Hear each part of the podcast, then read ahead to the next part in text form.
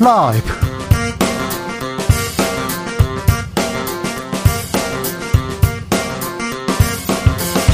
이천이십이년 구월 칠일 수요일입니다. 안녕하십니까, 주진우입니다.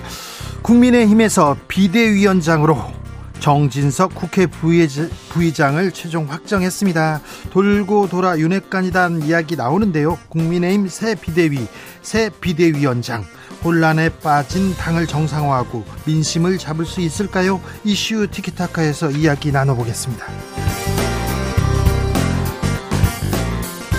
비가 내리면 지하가 위험합니다. 지난 폭우로 반지하 주택 침수되더니 이번 태풍으로 포항의 지하주차장에서 안타까운 사고 발생했습니다. 윤석열 대통령, 이재명 민주당 대표 오늘 포항을 방문했습니다. 재난위기 상황, 국가 대응 시스템 별 문제가 없는지 살펴야 되겠습니다. 공동혁신구역에서 짚어보겠습니다.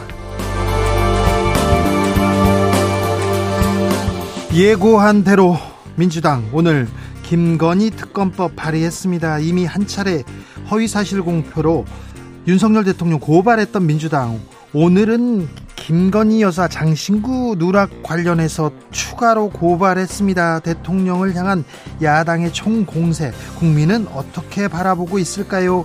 민주당 김의겸 의원과 이야기 나눠보겠습니다. 나비처럼 날아 벌처럼 쏜다. 여기는 주진우 라이브입니다. 오늘도 자중차에 겸손하고 진정성 있게 여러분과 함께 하겠습니다. 오늘은 유엔이 지정한 푸른 하늘의 날입니다. 푸른 하늘의 날. 오늘 하늘이 파랬는데요. 대기 오염 줄이자는 의미로 이렇게 만들었습니다. 다행히 태풍의 영향권에서 벗어나서 하늘도 엄청 파란데요. 푸른 하늘 볼 수 있는데, 여러분 계신 곳 하늘은 어떻습니까? 오늘은 어떤지, 안전하신지 안녕하신지도 알려주십시오. 오늘 같은 날은 잠시 가을 하늘 하늘 보면서 마음의 여유를 조금 챙기셨으면 하는 바람이 있습니다. 오늘 하늘 모습을 보고요. 자, 어떤 글로 표현해 주시겠습니까? 문학소년, 문학소녀 다 출동하시면 됩니다. 아밤, 주진우 라이브 청취자들이 문학소년, 문학소녀가 많은데요. 네, 총 출동하시면 됩니다. 지금 계신 하늘 표정, 그리고 아, 바깥 풍경, 풍경 문자로 보내주십시오. 샵 구칠삼공, 짧은 문자 오십 원, 긴 문자는 백 원이고요. 콩으로 보내시면 무료입니다. 그럼 주진우 라이브 시작하겠습니다.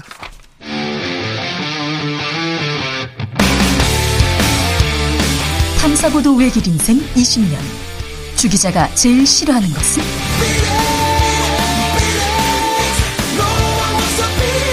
이 세상에서 비리와 부리가 사라지는 그날까지, 오늘도 흔들림 없이 주진우 라이브와 함께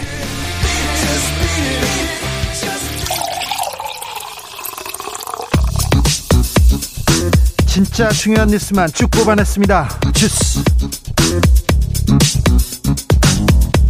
정상근 기자, 기자 어서 오세요. 네, 안녕하십니까. 아, 포항의 아파트 주차장 침수 사고, 결국 사망자가 나왔습니다. 네, 십일호 태풍 힌남노의 영향으로 침수된 이 경북 포항의 한 아파트 지하 주차장에서 이 차를 빼러 갔다가 실종 신고된 주민 등 아홉 명이 구조가 됐습니다. 네. 이 중에 서른아홉 살 남성 전 모 씨, 그리고 쉰두 살 여성 김 모 씨는 생존한 상태로 병원으로 이송이 됐는데요. 하지만 모두 일곱 명이 숨진 채 발견이 됐습니다.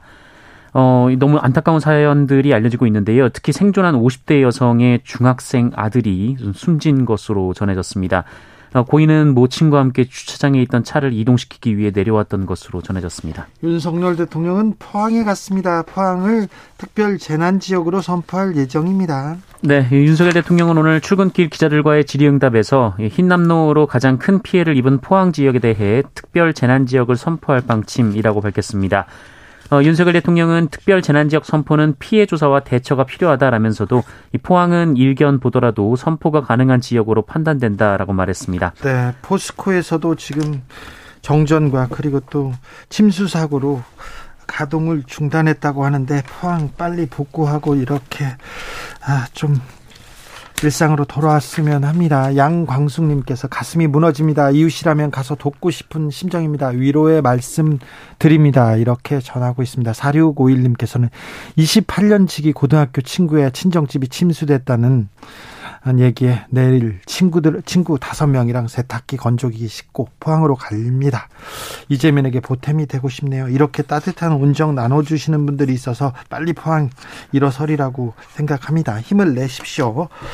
원달러 환율 또 크게 올랐습니다. 네, 오늘 원달러 환율이 다시 한번 급등하며 십삼 년 오 개월여 만에 천삼백팔십 원대를 뚫었습니다. 천사백 원대 눈앞에 두고 있어요? 네, 서울 외환시장에서 달러 대비 원화 환율은 어제 종가보다 십이 점 오 원 오른 달러당 천삼백팔십사 점 이 원의 거래를 마쳤습니다. 그런데요, 지금 계속 오르고 있는데 환율에 대해서 조금 정부가 나서야 되는 거 아닌가 이런 생각도 해봅니다. 네, 오늘 장중 한때 천삼백팔십팔 점 사 원, 그러니까 천삼백구십 원 선까지 위협을 했는데요. 어, 점심 무렵 외환 당국이 시장 점검을 위해 이 서울 외환시장 운영 협의회 회의를 연다, 어, 이 소식이 전해졌는데, 네. 어, 그러자 급등세가 다소 진정은 됐습니다.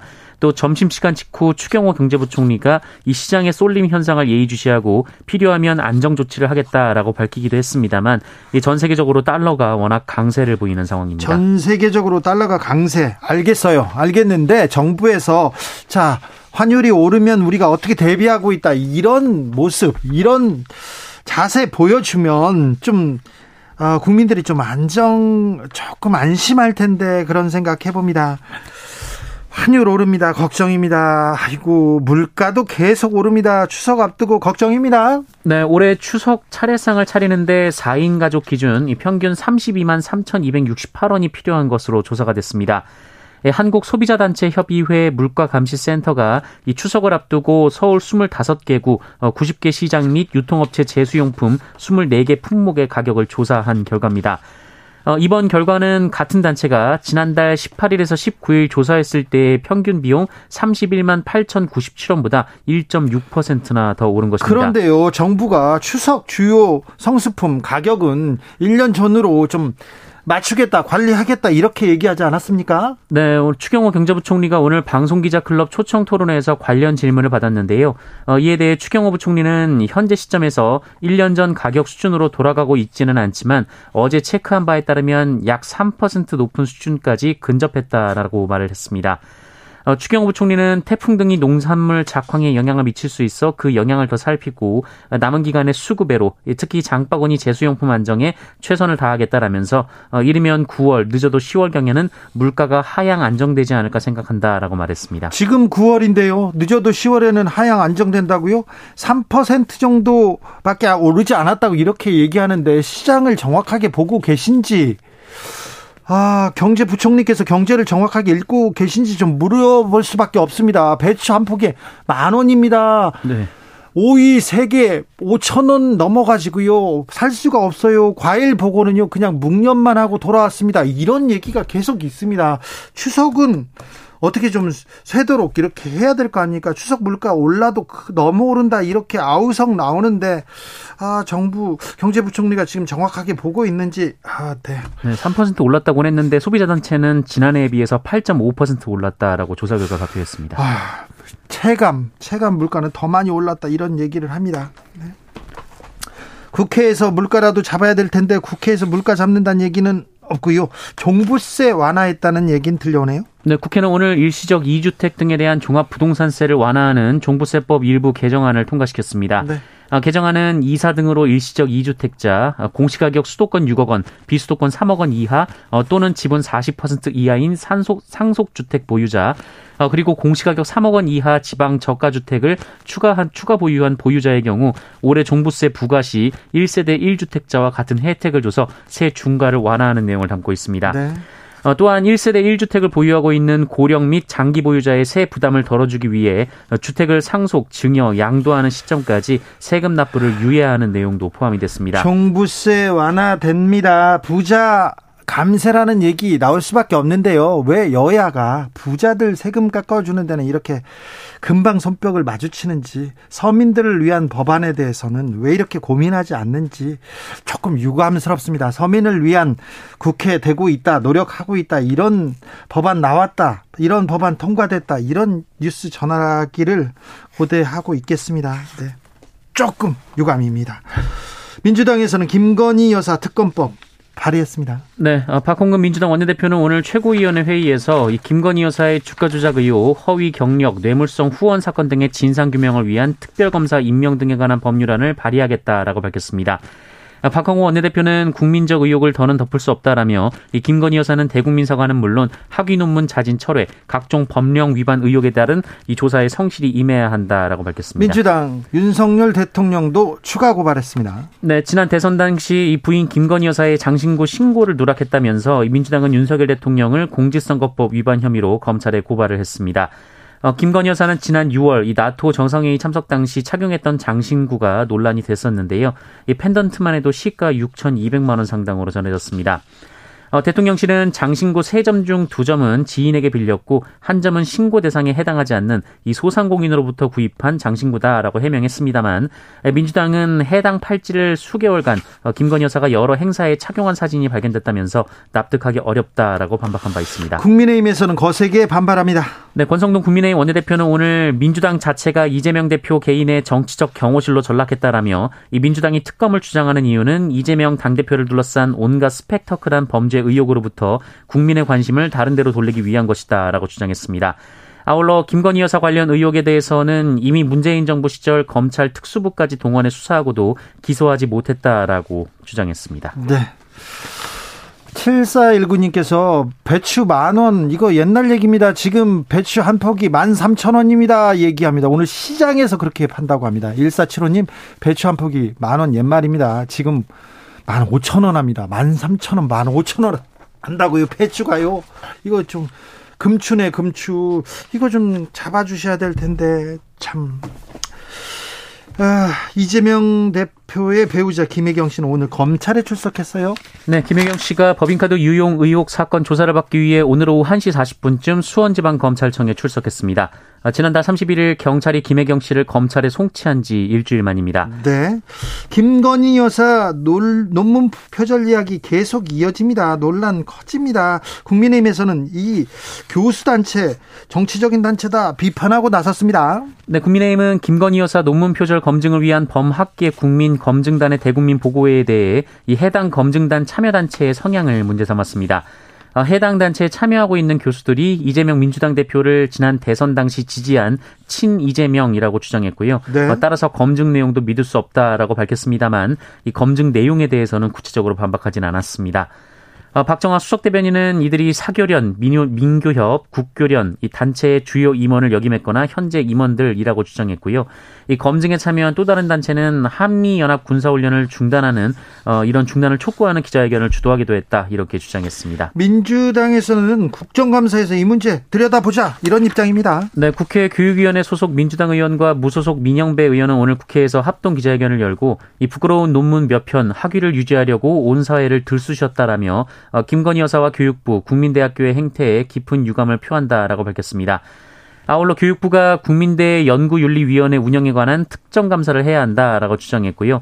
또 교육위 야당 간사인 김영호 의원은 이 국정감사 증인으로 우선 고려하고 있는 인물이 있느냐라는 취재진의 질의에 이 국민대 국정감사라고 할 만큼 국민의 강한 요구가 있기 때문에 국민대는 반드시 증인으로 채택할 생각이다라고 답했습니다. 아울러 김건희 여사를 증인으로 신청할 계획이 있느냐라는 질문에는 국민 요구를 언급하면서 가능성을 열어뒀습니다. 국민의힘에선 새 비대위원장 이렇게 고르고 골랐습니다. 결국 정진석 국회 부의장 지명됐습니다. 네, 국민의힘이 오늘 의원총회를 열고 오선의 정진석 국회 부의장을 당 비상대책위원장에 임명하는 안을 추인했습니다. 원래 정진석 부의장이 강하게 고사해온 것으로 알려졌는데요. 이 권성동 원내대표는 정진석 부의장과 통화를 하고 세 번이나 방에 찾아가 설득했다라고 말했습니다. 윤핵관의 좌장입니다. 네, 권성동 원내대표는 이런 주장에 대해서 이 정진석 부의장은 경선이나 본선에서 선대위 직책을 맡은 적이 없다라면서 어, 윤핵관으로 볼 수 있겠느냐라고 말을 하기도 했고요. 아, 윤핵관으로 볼 수 없다 이렇게 얘기를 했습니까? 윤핵관은 맞잖아요.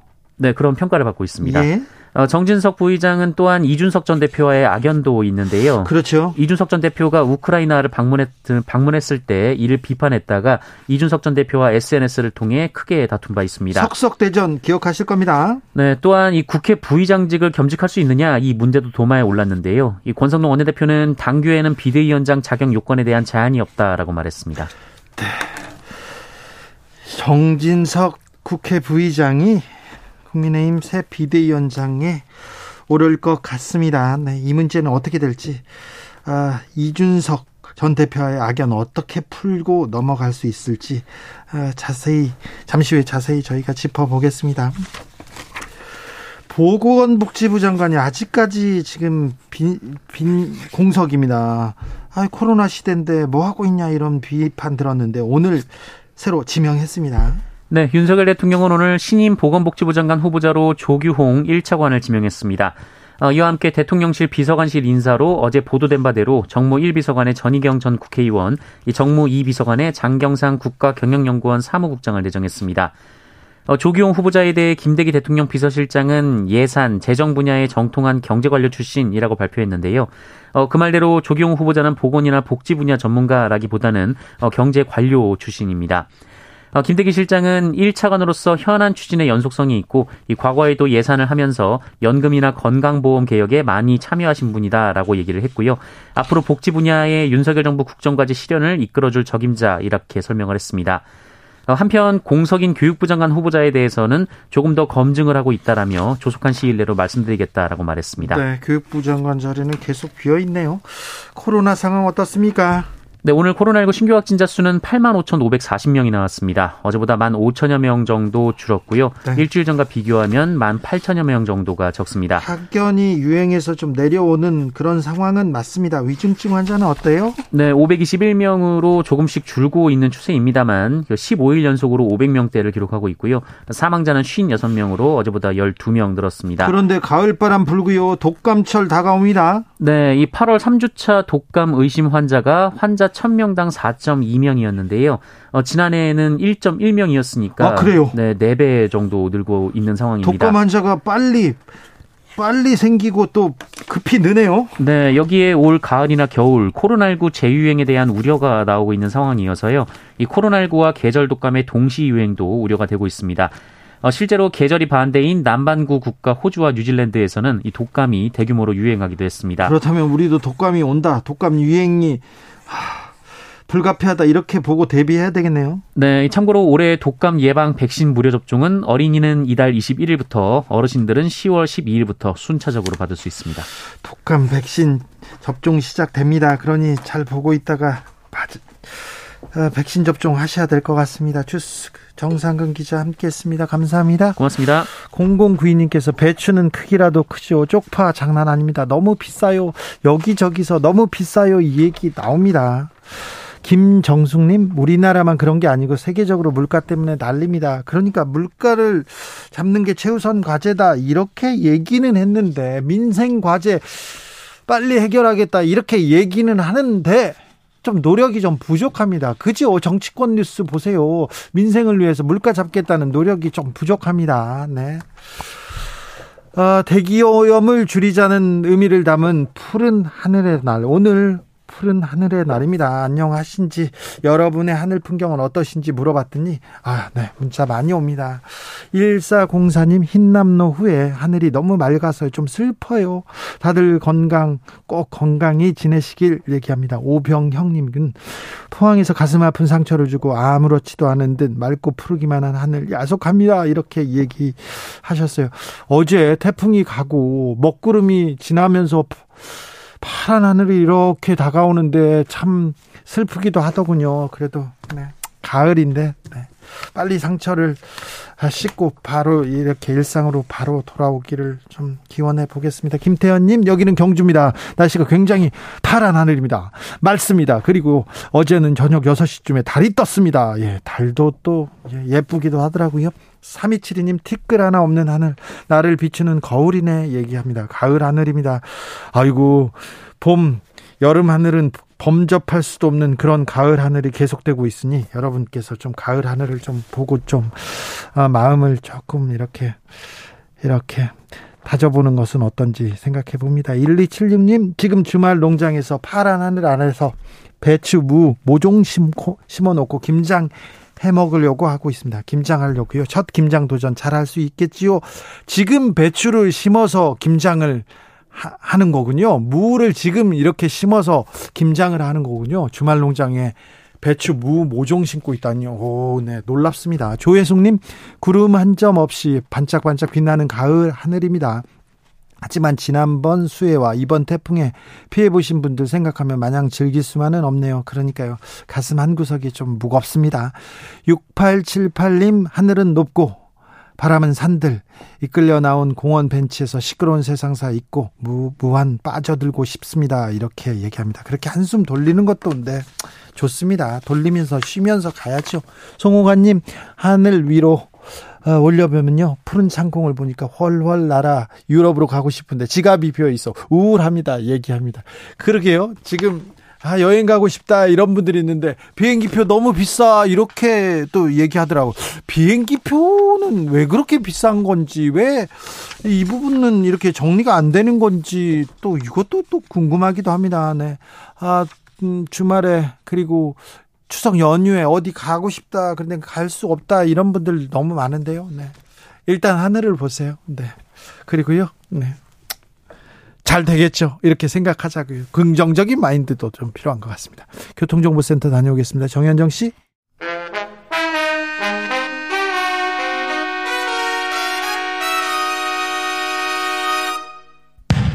주진우 라이브 돌발 퀴즈. 오늘의 돌발 퀴즈는 객관식으로 준비했습니다. 문제를 잘 듣고 보기와 정답을 정확히 적어 보내주세요. 이곳 빙하가 역대 구월 중에 가장 많이 녹았다고 워싱턴포스트가 보도했습니다. 이곳에 이례적으로 열파가 덮치면서 한여름에나 있을 법한 규모로 녹게 된 건데요. 전문가들은 빙상 유실이 가속화되면서 해수면이 추가로 상승할 수 있다고 우려했습니다. 북아메리카 북동부 대서양과 북극해 사이에 있는 세계 최대의 섬으로 국토의 팔십오 퍼센트가 빙상으로 덮여있는 이곳은 어디일까요? 보기 드릴게요. 일 번 그린란드, 이 번 그린피스. 다시 들려드릴게요. 일 번 그린란드, 이 번 그린피스. 샵 구칠삼공, 짧은 문자 오십 원, 긴 문자는 백 원입니다. 지금부터 정답 보내주시는 분들 중 추첨을 통해 햄버거 쿠폰 드리겠습니다. 주진우 라이브 돌발 퀴즈, 내일 또 만나요.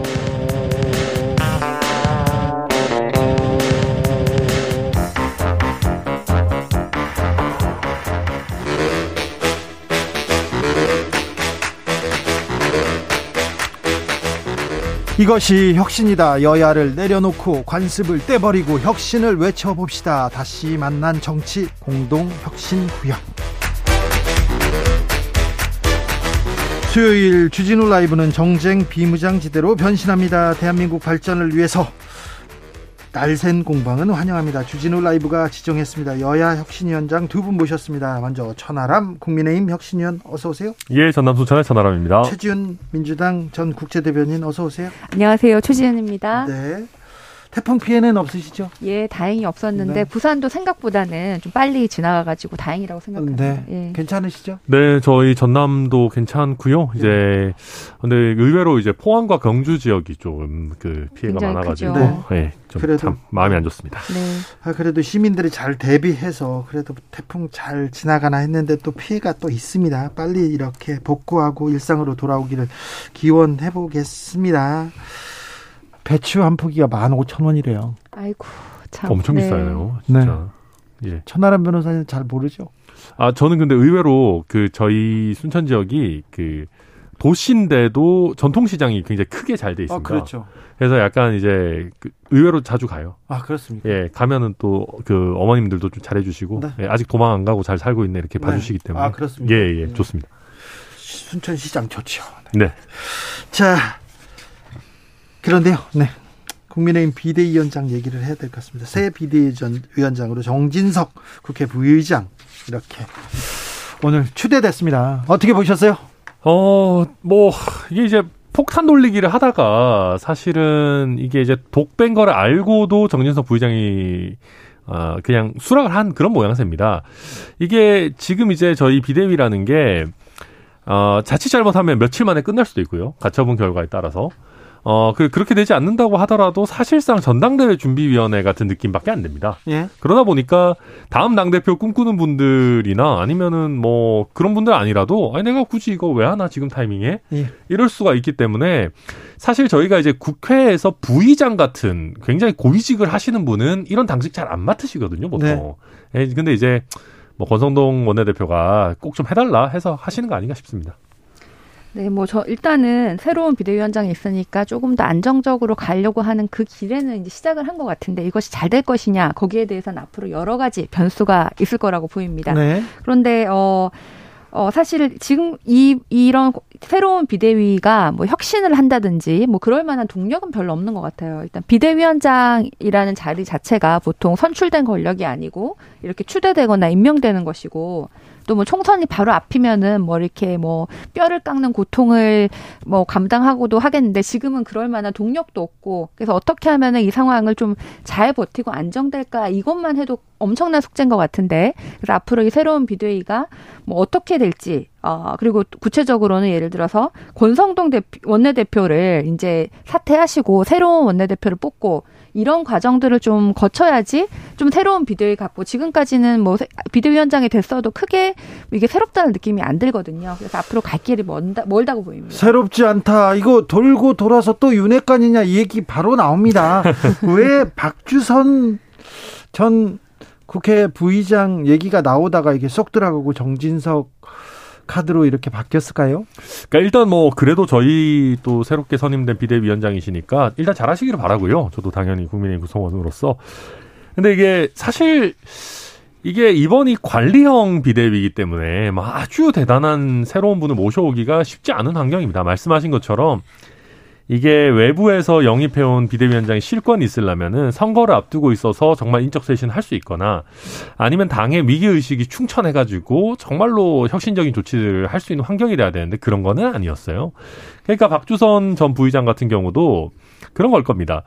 내가 들어와봤자 뭔가 의미 있는 성과를 내기도 어렵고 당을 안정적으로 관리하는 게 지금 중요한 시기인데 그러기에는 사실 박주선 전 부의장이 저희 당뿐이 아니거든요. 민주당에서 계속 이제 의원 생활하셨고 그 후로 뭐 국민의당, 민생당 아마 그런 식이셨던 걸로 아는데 예. 그러다 보니까 지금 타이밍이 본인과 안 맞다. 뭐 그렇게 보신 것 같아요. 그렇습니까? 네. 새 비대위원장은 이준석 전 대표와 또 어떻게 또 관계를 정립할지.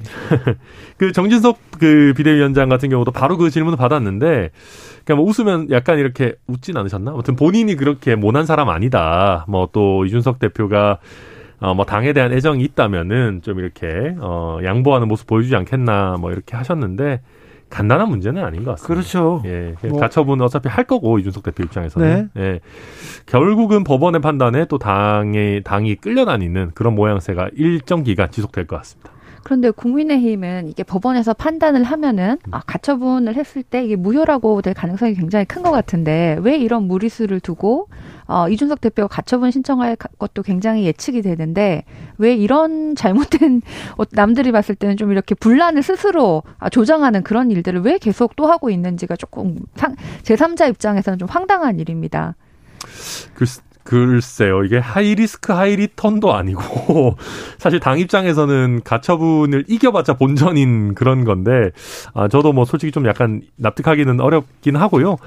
대신에 이번에는 한번 지난번에 했던 이제 그 경험이 있으니까 특히 인용돼 이준석 대표의 주장이 인용될 경우를 대비해서 뭔가 플랜 B는 세워놓지 않았을까 저도 물 떠놓고 빌고 있습니다. 네.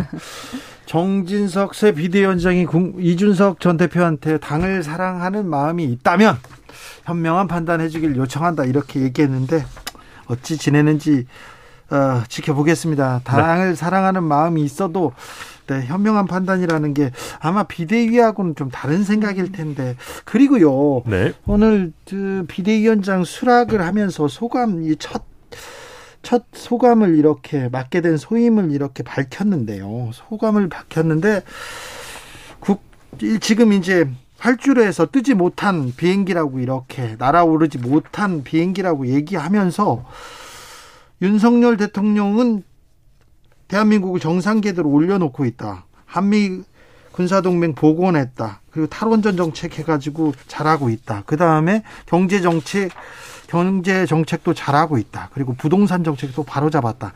이렇게 다 잘했다고 이렇게 얘기하시고, 근데 활주로에서 비행기가 날지 못하고 있다. 날게 해야 된다. 이렇게 얘기하는데, 아, 현실을 정확하게 보고 계신가, 이런 생각도 들었어요.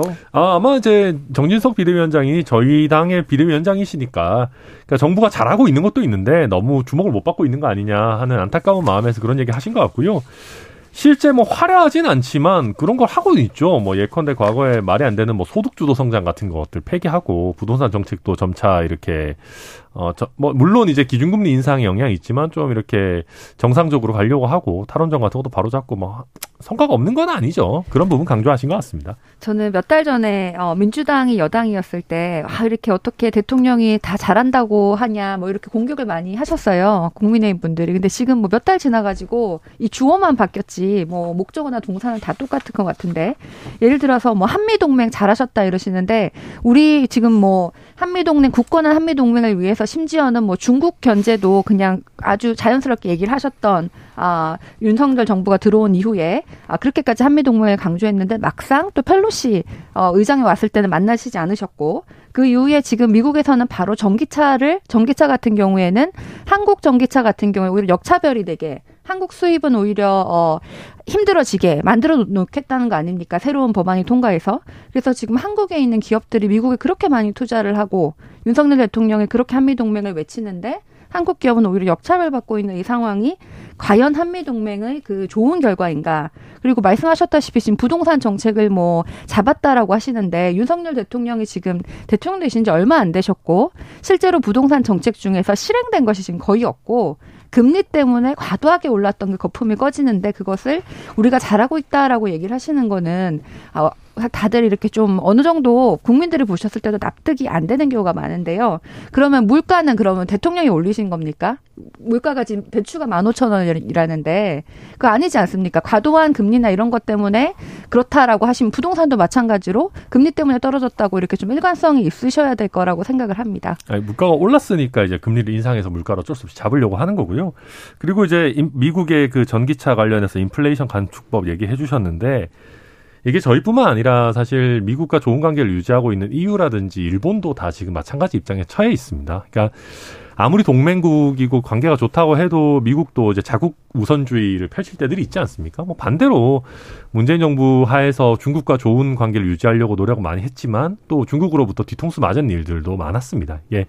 이 외교의 문제라는 게 열심히 한다고 해서 항상 좋은 결과가 나올 수 있는 것은 아니니까요. 네. 몇 가지 단편적인 예를 가지고 아, 뭐 한미동맹 망했지 않나 이렇게 할 건 아닌 것 같습니다. 망했다는 것까지는 아닌데 지금 공급망에 대한 위기라든지 고환율, 고물가 이런 것에 대해서 우리 정부가 좀 정말 경각심을 가지고 아, 여기에 대해서 진짜 문제고 지금이 아, 긴급한 상황이다 이렇게 말씀을 하시는 게 더 현실 상황과 적절하다고 보입니다. 아, 그럼요. 그렇게 인식하고 있습니다. 네. 예. 행안부 이상민 장관께서 대기업, 주요 대학, 특목고, 지방 이전 추진한다 이런 인터뷰를 하셨더라고요.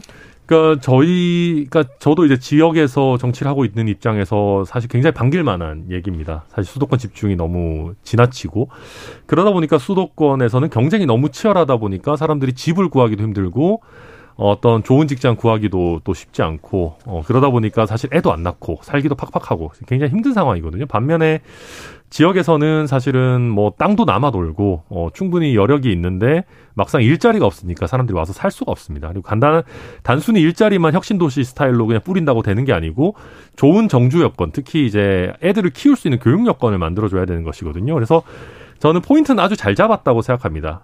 기업과 학교 또 고등학교까지 같이 세트로 이전하는 거 되게 좋다고 생각하는데 다만 이런 부분들이 이게 사립대들이지 않습니까? 네. 이게 국립대 이전하는 거야 뭐 국가가 한다 치더라도 뭐 그것도 쉽지 않을 텐데 사립대들이다 보니까 그 사립대들을 어, 충분히 잘 설득할 수 있을 만한 좋은 패키지나 인센티브를 어떻게 만들 건지 어, 앞으로 추이가 저는 주목된다 이렇게 말씀드리겠습니다. 네, 저도 이 방향에 대해서는 적극적으로 찬성을 합니다. 저도 부산에서 정치를 했지만 어, 부산이 제이의 도시라는 말이 굉장히 궁색하게 청년들이 떠나가고 인구가 줄어들고 심지어는 그 미국으로 따지면 러스트벨트와 비슷한 식으로 그 몰락한 제조업 때문에 일자리가 없어지는 그런 현상을 경험을 했는데 부산이 그 정도면은 중소도시는 훨씬 더 심한 수도권과는 훨씬 더 심한 그 간극이 있겠죠.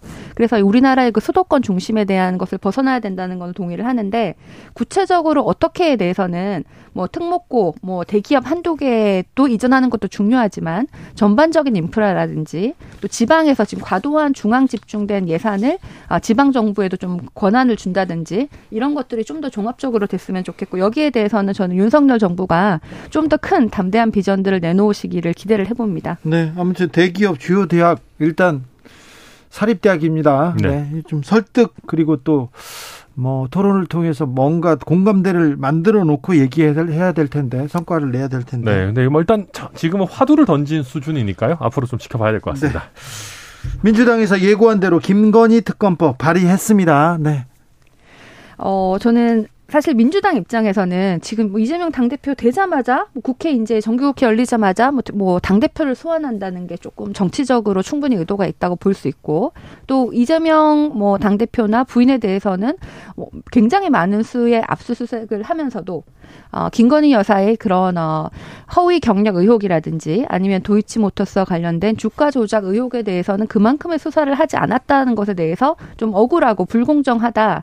어, 여, 여당이 정권 권이 지금 과도하게 정치적으로 수사를 한다라고 충분히 생각할 수 있기 때문에 그러면은 우리도 이렇게 뭐 맞짱을 대응을 하겠다 이런 의도고 아, 민주당 핵심 지지자 입장에서는 어 마땅히 그렇게 해야 된다 시원하다라고 생각할 일인데 아, 조금 한 발 물러서 보면 그럼에도 불구하고 지금 뭐 국회가 출범하자마자 윤석열 대통령 이나 국민의힘에서 하진 않았겠지만 그렇게 한 것처럼 보이는 것이 이재명 대통령, 이재명 대표에 대한 소환이고 또 바로 민주당에서는 김건희 특별법을 만들고 이런 게 국민들 입장에서는 또 싸우네 이렇게 보일 수도 있을 것 같고 민생이나 물가 얘기가 아니라 특검, 뭐 고소 고발 이런 게 우리 정치 혐오를 굉장히 부추긴다고 생각을 해요. 그래서 저는 이 특 이 특검법 자체에 대해서는 찬성을 하지만 양당 모두가 지금 수사나 구속 이런 거보다는 좀 더 더 중요한 얘기들을 먼저 앞세우고 이런 것들은 정치적인 이슈 잘못된 것은 분명히 가려야 되지만 정치적인 보복이나 이런 것이 읽혀질 만한 것에 대해서는 서로 좀 자제를 해야 된다고 생각을 합니다. 그러니까 이게 이제 저도 뭐 지긋지긋한 얘기죠. 아, 이거 솔직히 여야 바뀔 때마다 하는 얘기가 똑같잖아요. 저희가 야당일 때는 민주당에서 저희가 뭐 할 때마다 수사에 적극적으로 임해라, 뭐 제대로 뭐 어 뭐 출석 요구 오면 제대로 나가서 해라 그러고 저희가 야당일 때 또 반대로 저희는 아 이거 뭐 야당 탄압이다 정치 수사 아니냐 이러고 했는데 저는 수사에 대해서 이렇게 왈가왈부하는 것 자체가 좀 별로라고 생각합니다. 그리고 이게 아니 쟤들은 왜 안 잡으면서 나한테만 이렇게 수사 빡세게 합니까라고 하는 거는 그건 그냥 일반 사람들이나 할 얘기지. 이 제일 당 숫자 제일 많다고 하는 당에서 뭐 왜 저기는 안 잡고 우리만 이렇게 해요. 그런 거는 저는 안 맞다고 생각하고 요즘 우리 국민들 수준이 높아져가지고요. 뭐 소환 한번 당한다, 기소당한다 해가지고 이 사람의 죄가 확실하다고 생각하시지도 않아요. 그러니까 명확한 증거가 나오고 뭐 법원의 판단이 있어야 이제 그렇게 생각하실까 말까인데 뭐 소환 조사하는 걸 가지고 그렇게까지 엄살 불릴 일인가 생각하고요. 저는 이번에 그 민주당 의원총회가 진짜 이상했다고 생각하는 거는 아니 그 소환 조사에 응할지 말지 가지고 의원총회 하는 게 그게 말이 됩니까? 아니 그럼 앞으로 그러면 이재명 대표님 소환 요청 올 때마다 계속 의원총회 할 거예요? 그럼 저, 그리고 그걸 가지고 아니 의원총회에서는 서로 다 이재명 대표님 눈에 띄려고 충성 경제하고 있는데 거기서 수사에 적극적으로 충실하게 임하십시오라고 하는 얘기 아, 할 겁니까? 무의미한 그런 의원총회, 방탄 의원총회 이런 거 좀 안 했으면 좋겠습니다. 뭐 저는 사실 어 과도하다 이런 소환 요구 자체가 또 이 시점에 하는 것이 좀 과도하다고 생각을 하고 이게 어 이재명 대표의 개인의 문제가 아니라 선거법 관련된 건데 만약에 이게 선거법에 문제가 있다고 밝혀지면은 당이 뭐 뭐 수백억을 지불해야 되고 그 당 당사를 팔아도 안 될 돈을 아, 물게 된다고 하는데 이 선거법의 그 발언이라는 게 굉장히 주관적이고 정치적으로 어 판단에 영향을 미칠 수 있다고 생각을 하기 때문에 의원들이 어 같이 이제 고민을 하고 같이 걱정을 한 부분이 있다고 생각을 하고요. 그럼에도 불구하고 이것을 뭐 한 개인에 대한 방어다 이것이 아니라 이 돈을 만약에 선거법에서 밝혀지면 당이 내야 되는 겁니다. 이재명 대표가 내야 되는 것이 아니라 그래서 한 개인이 아니라 지금 당의 명운이 걸린 사안이었다라는 말씀을 드리고 어, 근, 그런데 그럼에도 불구하고 이렇게 계속 이재명 뭐 무슨 뭐, 뭐 무슨 사법 리스크가 있다, 무슨 의혹이 있다, 이렇게 정치적으로 이용을 하는 그 상황 자체가 민주당 지지자들이나 일반 국민이 봤을 때도 굉장히 안타까운 것 같아요.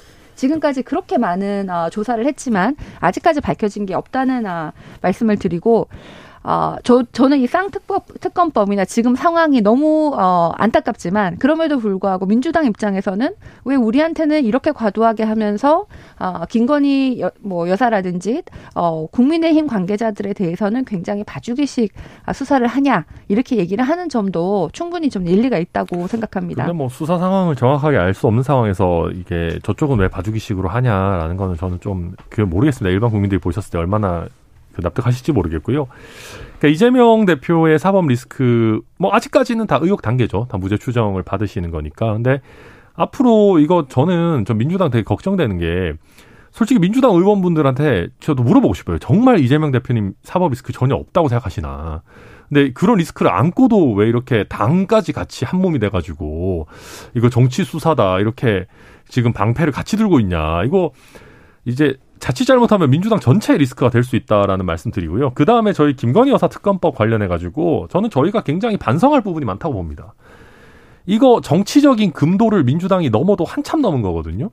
대통령 당선된 지 이제 고작 몇 달 안 됐고 취임한 지 한 네 달 됐어요. 근데 대통령 가족에 대해서 특검하겠다?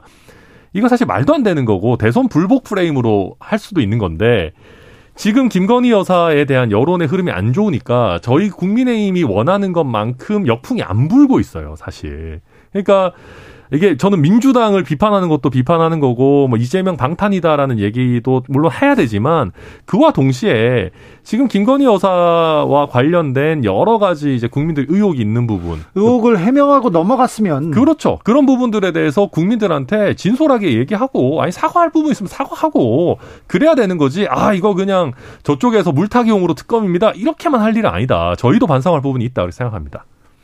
저는 어 아까 뭐 사법 리스크에 대해서 어 뭐 민주당 의원들이 진짜 뭐 이게 뭐 문제 문제가 없다고 생각하냐 하고 하시는데, 이 사법 리스크를 두 개로 나눠야 될 것 같아요. 하나는 실제로 잘못한 것이 있느냐, 아 두 번째는 정치적으로 과도하게 잘못을 덮씌우느냐, 이건데, 실제로 잘못한 것에 대해서 이재명 대표가 개인적으로 책임져야 되는 것에 대해서는 많은 부분 사람들이 공감을 하는데, 문제는 정치적으로 과도하게 잘못한 게 없는데도 잘못한 게 있는 것 마냥 부풀려서 정치적으로 과도하게 하는 것은 정치적인 이유기 때문에 당이 같이 어, 보호를 하고 충분히 어, 방어를 해야 된다라는 것에 대해서는 많은 분들이 또 공감을 하시는 거예요. 그래서 이거를 다 보고 뭐 민주당이 왜 같이 하느냐라고 하는 거는, 어, 사실은 정치적인 수사를 한 주체가 잘못한 건데, 아, 그것을 방어하는 것이 잘못했다라고 하는 것이 아, 무슨 문제가 되냐 싶고요. 아니, 근데 네. 아니, 저도 뭐 취, 취지는 알겠는데요.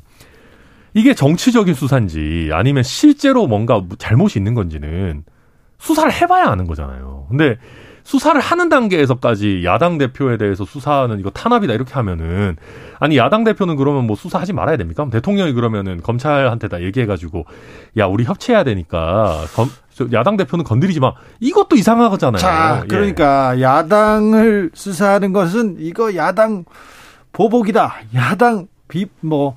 야당을 탄압한다 이렇게 얘기하는 거고요. 또 왜 이게 또 여야가 바뀌면 또 또 달라집니다.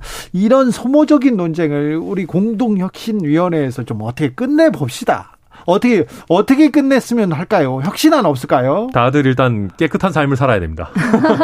기본적으로 정치하는 분들이 깨끗한 삶을 살아야 되고, 어, 그리고 저는 지금 이재명 대표 문제 되고 있지만 허위사실 공표 같은 거 있잖아요. 저는 이런 거는 과감하게 좀 폭을 줄여야 된다고 생각합니다. 허위사실, 그러니까 기억이나 감정을 가지고 이렇게 기소를 한다거나 고, 고발을 함으로써 이게 또 검찰한테 음. 겨, 정치권이 검찰한테 그 뭐라고 판단을 맡기게 되지 않습니까? 그렇죠. 법원에. 그러니까 법원에. 물론 이제 저는 이재명 대표 이번에 문제되는 발언들 보면, 구체적으로 보면, 그러니까 뭐 직무유기 가지고 국토부가 협박했다 이런 거는 좀 굉장히 구체적인 부분이기 때문에 좀 애매하긴 합니다만은, 어찌됐든 정치인의 발언은, 그러니까 정말 그 사람을 뭐, 뭐, 아주 안 좋게 음해하기 위한 완전 헛소문 같은 거를 이렇게 막 조, 조직적으로 퍼뜨리고 이런 수준이 아니라면은 언론에 의해서 검증되고 또 서로 토론하는 과정에서 바로잡고 이게 맞다고 보지. 그렇죠. 이걸 막 넓혀버리는 거는 저도 별로 좋지 않다고 생각합니다. 네.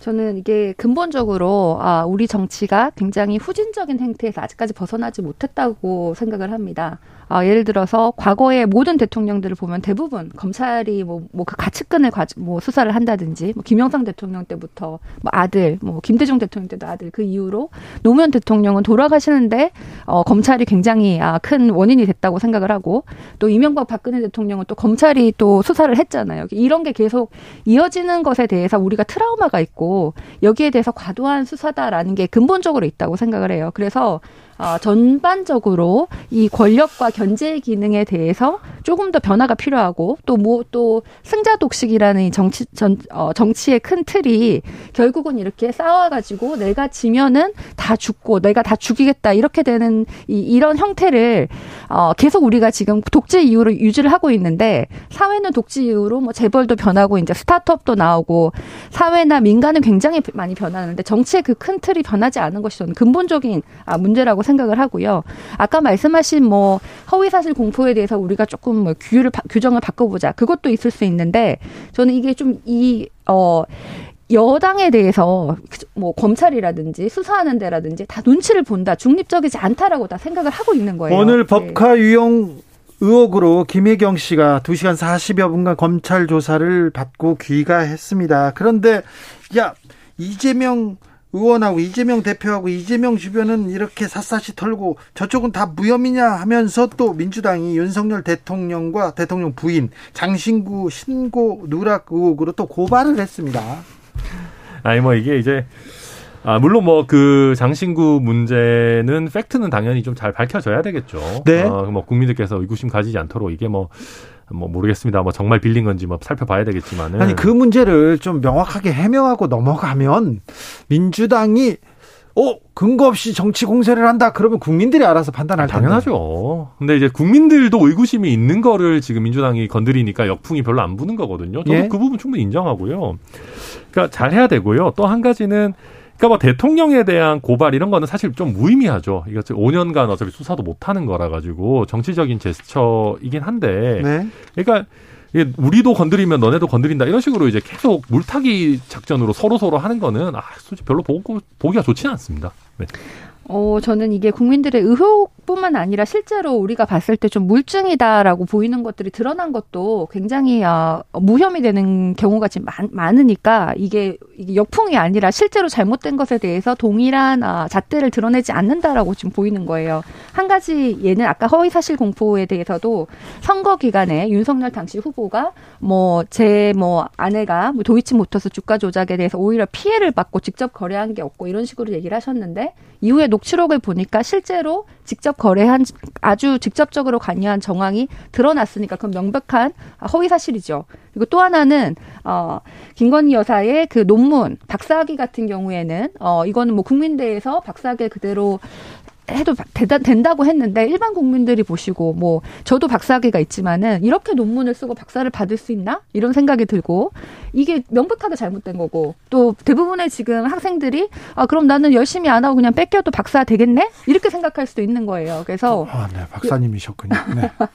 근데 여기에 대해서 우리 네. 국민들이 보셨을 때 이거 상식에 어긋난다라고 생각이 드는데 저기는 무혐의고 아, 요, 이재명 대표 같은 경우에는 이거 좀 헷갈리는데 여기는 수사를 하고 여기에 대해서 문제 제기는 좀 다당 좀 당연한 거라고 보입니다. 그러니까 일단 저는 그래서 함부로 논문을 쓰지 않습니다.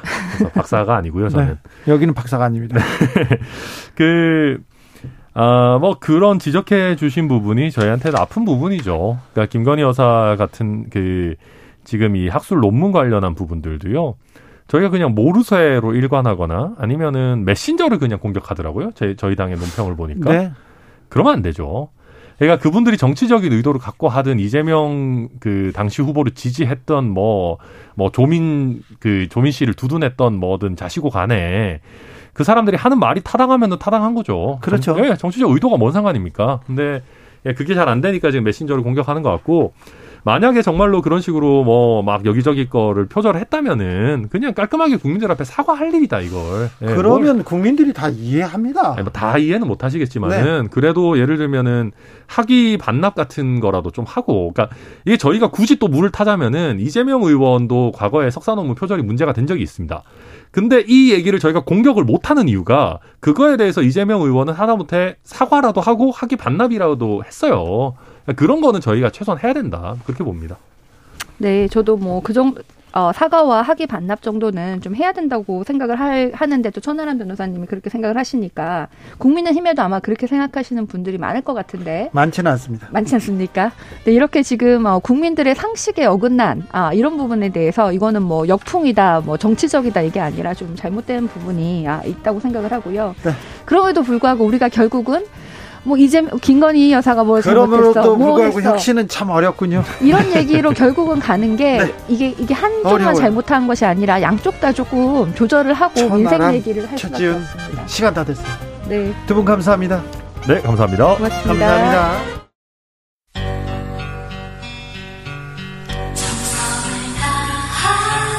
정성을 다하는 국민의 방송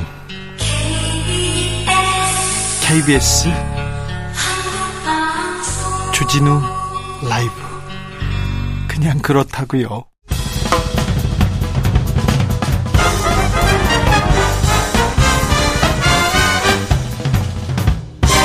훅 인터뷰.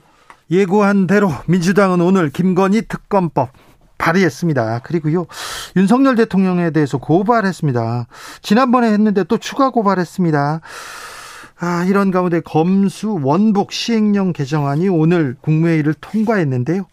아, 두루두루 좀 물어보겠습니다. 더불어민주당 김의겸 대변인 모셨습니다. 어서 오십시오. 네, 안녕하십니까. 청와대 대변인이셨는데 민주당 대변인 되셨네요.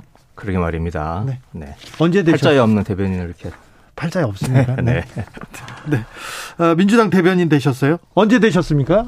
어, 임명은 월요일에 됐나요? 그런데 오늘, 오늘 네. 수요일이죠? 네. 네, 오늘 처음으로 대변인으로서의 임무를, 업무를 시작을 했습니다. 알겠습니다. 그럼 대변인한테 좀 두루두루 물어보겠습니다. 민주당이 김건희 여사 특검법 발의했습니다. 왜 지금 김건희 특검 필요합니까? 일단 검찰의 공정성과 중립성의 문제인데요. 네. 어, 지금 어, 당의 이재명 대표 그리고 문재인 전 대통령 쪽에 대해서는 네. 지금 뭐 어, 휘몰아치듯이 수사를 하고 있지 않습니까? 네. 어, 압수수색 들어가고 또 지금 걸려있는 사건만 해도 어, 각각 십여 건, 다 합치면 한 이십여 건 되는데요. 네. 그걸 어, 고강도로 압박 수사를 지금 하고 있는데 반해서 네.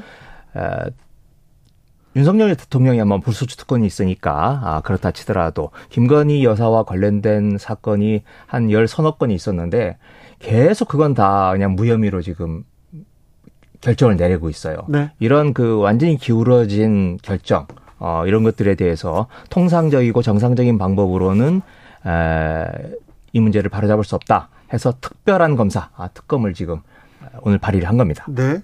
오늘 또 윤 대통령 추가 고발했는데요. 민주당에서 대통령 어, 부인의 그 장신구 신고 누락 문제인 것 같습니다. 그런데 대통령을 고발한다고 해서 실제 막 조사받고 그러진 않잖아요. 그런데 고발을 해야 되는 이유가 뭡니까? 어, 지금 그 장신구 문제, 네. 어, 일억이 넘는 그 장신구를 했는데 그게 재산을 누락한 거냐 아니면 어, 어떤 이해관계가 걸리는 사람으로부터 빌린 거냐 하고 있는 국민적인 논란과 관심이 되고 있지 않습니까? 예? 아, 그런데 이걸 지금 고발한다고 해서 물론 대통령이 기소가 되지는 않습니다. 네? 하지만 불소추 특권이라고 해서 수사를 하지 말라는 법은 없습니다. 예? 수사는 할 수 있는 거고요. 그리고 공소가 이제 중지가 되면 이천칠 년, 이천이십칠 년이죠. 이천이십칠 년 대통령 퇴임하고 나면 한 넉 달 정도 그 기소할 수 있는 시간이 있습니다. 네. 그때를 대비해서라도 검찰이 지금 수사를 하라라고 예. 하는 걸 촉구하는 의미에서라도 오늘 고발을 한 겁니다. 김건희 여사 장신구 신고 누락 문제, 장신구 문제 이 문제가 중요합니까? 어, 중요하죠. 지금. 어, 예를 들면 그 장신구가 모두 합치면 일억이 넘습니다. 네. 가액으로. 네. 하지만 박영수 특검이 지난해 말에 이른바 가짜 수산업자 사건으로 해서 차를 빌렸죠. 네, 차를 네, 며칠 빌렸다라는 네. 것만으로 해서 지금 특검을 그만두고 지금 기소될 위기에 처해 있습니다. 예. 몇몇 기자들은 이미 기소가 돼서 재판을 받고 있고요. 예. 네. 어, 그에 비하면 훨씬 더 이해관계가 그 국정 전반에 관해서 영향력을 미칠 수 있는 네. 영부인이 일억이 넘는 걸 빌렸다면 또는 네. 누락을 했다면 그건 더 큰 문제라고 할 수 있겠죠. 그렇기도 하네요. 그렇기도 하네요. 음, 킴님께서 이렇게 물어봅니다. 김건희 특검법하고 국민이랑 무슨 상관이 있습니까? 이렇게 물어봅니다. 국민, 민생하고는 지금 관련 없는 일 하는 거 아닙니까? 이렇게 민주당한테 묻는 사람들도 있어요. 네, 어, 민주당에서 지금 그 특검, 김건희 특검만 하고 있는 게 아니고요. 네. 저희들 두 가지 트랙으로 지금 가고 있습니다. 하나는 민생경제 네? 특위를 만들었고 하나가 정치 탄압. 아, 특위에서 박범계, 김태년 두 지금 의원들이 맡고 있는데요. 예? 아, 두 개를 같이 지금 가져가고 있는 겁니다. 아, 아, 그 점을 좀 이해해 주시고요. 아, 뉴스에는 네. 이게 나와서 그렇지 민생 네. 법안 뭐 법안을 지금 만들고 뭐 민생을 위한 트랙도 지금 가동하고 있습니까? 네, 같이 하고 있는 겁니다. 네, 네. 대통령실에서 청와대 대변인이셨으니까 물어보는데 대통령실에서 인적쇄신하고 있지 않습니까? 네. 비서관 행정관이 오십여 명 이렇게 내보내졌다, 퇴출됐다 이런 뉴스 나오던데 네. 이거 굉장한 권력의 이동 아닌가 어떻게 봐야 됩니까? 네, 그 안에서 어, 뭔가 지금 권력 다툼이 벌어지고 있다고 보이는 거죠. 궁중, 아. 궁중 암투가 벌어지고 있는 거 아닌가 네. 싶습니다. 아, 특히 이제 이른바 윤핵관이라고 하는 쪽은 다들 네. 지금 손발이 잘려져 나가고 있는 상황이고. 그래요? 네. 그리고 실질적으로 그 실무자급에서 지금 하고 있는 거 아니겠습니까? 예? 네. 그에 반해서 이 용산 내에서의 일종의 조그만 작은 사정정국이라고 할 수 있겠죠. 네. 어, 여기서 칼날을 휘두르고 있는 쪽은 이른바 검핵관이라고 불리는 네. 에, 검찰 출신들이 에, 지금 칼날을 네. 휘두르고 있기 때문에 아, 지금 서로 권력을 균분했던 나눠 가졌던 여러 가지 세력들이 검찰을 중심으로 해서 좀 단일, 단일한 대우를 마, 만들어가는 과정이 아닌가 싶습니다. 윤석열 대통령의 측근들, 그 검찰 때부터 이렇게 손발을 맞추던 사람들이 지금 힘을 얻어가는 과정이다. 그렇게 보이는데 그렇다고 그러면 여의도 정치권, 안 그래도 지금 정치력이 좀 부족하다 이렇게 얘기하는데 이거 이거 정무 판단, 정치적 판단 이거는 어떻게 되는 겁니까? 뭐 그 얘기는 그쪽 당 분한테 물어보시는 게 네. 훨씬 더 좋을 것 같습니다. 네. 네. 청와대 대변인이셔가지고 제가 물어볼 게 많습니다. 법사위원이시죠? 네. 오늘 검찰 수사를 확대하는 검수 원복이라고 해야 되죠? 국 지금 법무부에서 추진하고 있는 이 시행령 개정안이 오늘 국무회의 통과했습니다. 요 이거 어떤 의미를 갖습니까?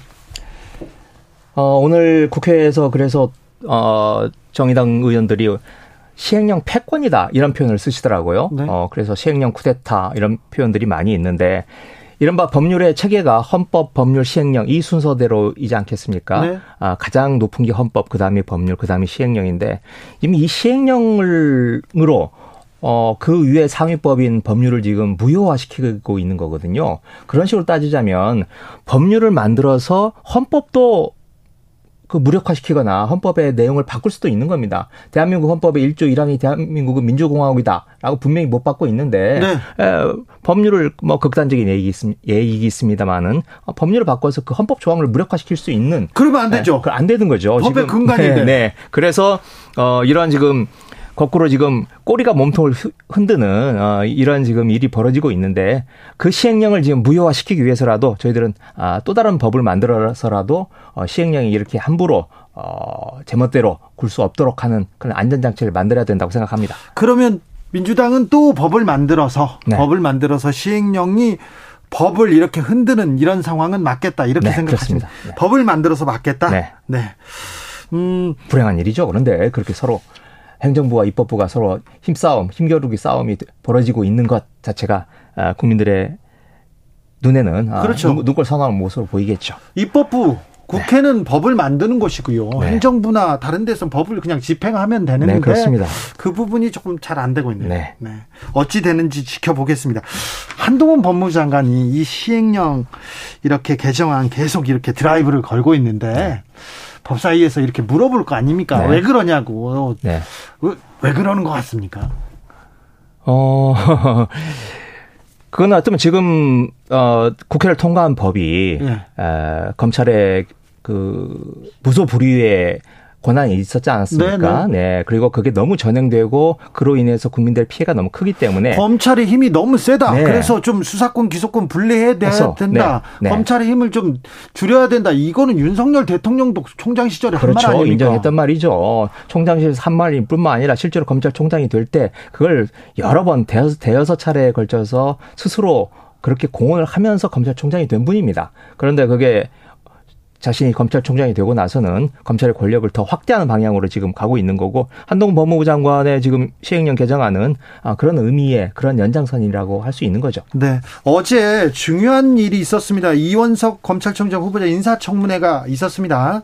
그런데 또 뭐 태풍 때문에 뉴스에는 많이 나오지 않았는데 네. 중요 쟁점은 무엇이었습니까? 아, 몇 가지가 있었습니다만은 제일 에, 직접적이었던 것은 특수일부장일 때, 중앙지검의 특수일부장일 때 정운호 게이트라는 게 있었어요. 예. 네. 그런데 정운호 게이트, 정운호로부터 현직 부장판사가 억대의 돈을 받았다라고 네. 하는 게 드러나서 네. 검찰이 그 부장판사를 수사를 했는데 수사했죠. 네. 네. 그 수사 진행 상황을 거꾸로 법원에, 네. 법원 행정처 쪽에 알려줍니다. 이거 사법농단이었죠. 네. 그렇죠.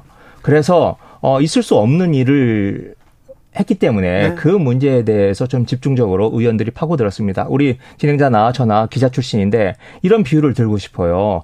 지금 후배 기자가 네. 열심히 어, 정치권의 주요한 인사, 뭐 예를 들면 좋습니다. 그냥 민주당이라고 하죠. 네. 민주당이 어떤 중진 의원의 비리를 캐고 있는데 어, 앉아 있는 데스크가 네. 그 취재 상황을 네. 민주당 대표에게 아, 일일이 다 알려주면서 네. 어, 하면 그건 엄청난 문제 아니겠습니까? 있을 수 없는 네, 일이죠. 그렇죠. 네. 그래서 저희는 그런 문제가 발생했고 어, 그러한 수사 기밀을 하는 사람이 수사를 김, 하는 사람이 검찰의 최고 책임자가 되는 건 있을 수가 없는 일이다. 그, 라고 해서 저희들이 그 부분을 집중적으로 캐물었습니다. 뭐라고 답하던가요? 그런데 이제 거기에 대해서 어, 수사 기밀이 아니고 예. 어, 그 문제가 된 돈 받은 판사, 네. 돈 받은 판사를 법원이 징계를 하려고 하니 네. 에, 그 징계에 필요한 최소한의 에, 그 정보를 자신이 제공했을 뿐이다. 서비스 차원에서라고 얘기를 하는데요. 검사가 무슨 서비스예요? 네, 네. 일단 어, 가장 기본적인 것은 일단 그 국가 공무원들이 그런 일이 벌어지면 최소한 수사를 마친 뒤에 에, 그걸 기소를 하든지 또는 뭐 어떤 어떤 무혐의로 그 풀어주든지 네. 하든 간에 마지막 단계에서 공문으로 보내는 거지 수사 초기부터 이런 일이 있을 수가 없는 거죠. 수사 과정을 이렇게 누구한테 알려줬다. 네. 재판 과정을 누구한테 알려줬다. 그거 네. 판사들 잘못했다. 사법농단이다. 그거 기소했지 않습니까? 그렇죠. 그거 그래서 책임을 물은 게 사법농단이죠. 그렇죠. 그래서 백여, 백 명이 넘는 전 현직 판사들이 그걸로 조사를 받았고 한 지금 열다섯 명인가요? 재판받고 재판 있습니다. 있습니다. 네. 네. 그런데 그것보다 사실은 훨씬 더 고강도의 정보 누설을 한 검사는 어, 그때 이제 그 사건을 수사했던 게 지금 한동훈 법무부 장관인데. 그렇죠. 한동훈, 한동훈 윤석열 팀에서 했죠. 그렇죠. 그 팀에서 하면서 막상 판사들보다 더 심한 케이스인, 어, 이원석 부장에게 대해서는 못 본 척 눈 감아주고 실제로 그걸 그냥, 어, 제가 보기에는 감추려고 했었던 것 같습니다. 그러면 안 되죠. 네. 검사가 검사들의 잘못에 대해서는 조금 더 단, 엄하게 처벌해야 되는데 검사들이 검끼리 검사... 봐주고 그게 이제 패거리 의식이라고 할 수 있는 거죠. 계속 네. 이게 바뀌지 않습니다. 네. 네.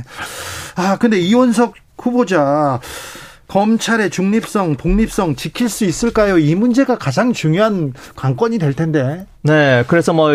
어, 요모조모 저희들이 물어봤습니다. 어, 뭐, 사석에서 형님 동생한 사이냐, 뭐, 이런 질문도 했었는데, 그랬더니 한 번도 형님이라고 얘기를 한 적이 없다. 윤석열 대통령에게.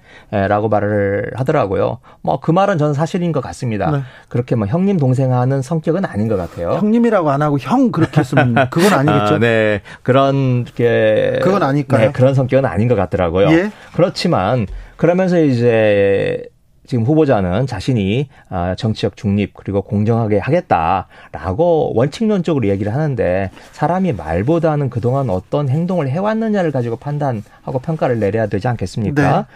그런데 네. 지금 후보자, 이원석 후보자가 석 달 넘게 검찰총장 직대를 했어요. 네. 어, 사실상 검찰총장 그 수장을 한 건데, 그 사이 어떤 일이 벌어졌습니까? 어, 문재인, 이재명 쪽에 대해서는 이제 몰아치듯이 수사를 하고, 대통령 기록관과 이제 압수수색을 하면서도 아까 이야기했듯이 에, 김건희 여사, 어, 윤석열 대통령의 가족에 대해서는 다 그냥 줄줄이 그 무혐의로 어, 다 봐주는 그런 모습을 보였기 때문에, 그냥 그 석 달 동안의 모습만 봐도 어, 검찰 중립과 어, 이 공정성을 에, 실행할 수 있는 사람이 아니다라고 생각을 하고요. 하나 덧붙이자면, 그 검찰총장 직대를 하면서 한동훈 법무부 장관과 함께 검찰총장 검찰에 인사를 하지 않았습니까? 인사했죠. 네. 그런데 그 검찰 인사 어땠습니까? 윤석열 사단이 쫙 깔았다라고 예. 하는 건 뭐 조선일보든 한겨레든 다 진보든 보수든 모든 언론이 공의하는 평가 아니겠습니까? 부인할 수 없는 사실에 네, 가깝죠. 그렇죠. 그런데요. 그런데. 검찰총장을 하다 대통령으로 갔어요. 정치권으로 직행했지 않습니까? 그렇죠. 네. 그리고 가장 가까운 사람이, 가까운 검사 후배가 법무부 장관이 됐고요. 네. 또 가까운 후배가 검찰총장에 갔어요. 네. 이, 이 정부에서 네. 이 검찰 중립성, 독립성 굉장히 중요한데 지킬 수 있을까? 네, 그렇죠. 지금 어, 그 사람의 성격, 그 이원석 후보자의 성격은 한동훈 법무부 장관하고는 좀 다른 것 같더라. 결은 다른 것 같아요. 네, 그렇지만 어, 검찰 내에서 누구나 인정하는 윤석열 사단의 일원이고 네. 한동훈 장관과 연수원 동기로서 같이 좌우에서 그 윤석열 검찰총장을 보필을 했고, 특히 이제 검찰총장 시절에 기조부장을 했었나요? 네. 어, 하면서 에, 말하자면 윤석열 검찰총장과 아, 정책 명을 같이 했던 사람입니다. 아, 그런 의미에서 그 지금 대통령이 된 이후에 자신들의 수족을 뭐 에, 법원, 검찰 또는 각 정부 부처에 지금 심지어 국정원까지 다 중요한 포스트에 검찰들을 내보내서, 내보내라기보다는 파견을 해서 네. 어, 각 부처를 지금 장악을 해나가고 있는 상황이기 때문에 네. 예, 여기에서 어, 공정성과 객관성을 유지하기가 힘들 거다, 이렇게 생각을 합니다. 검찰총장과 정치적 명운을 함께한 사람이다. 이게 굉장히 검찰총장한테는 부적절한 얘기가 될 텐데, 그분이 정치권으로 갔기 때문에 이런 표현을 쓰셨다고 생각이 네. 됩니다. 그런데요.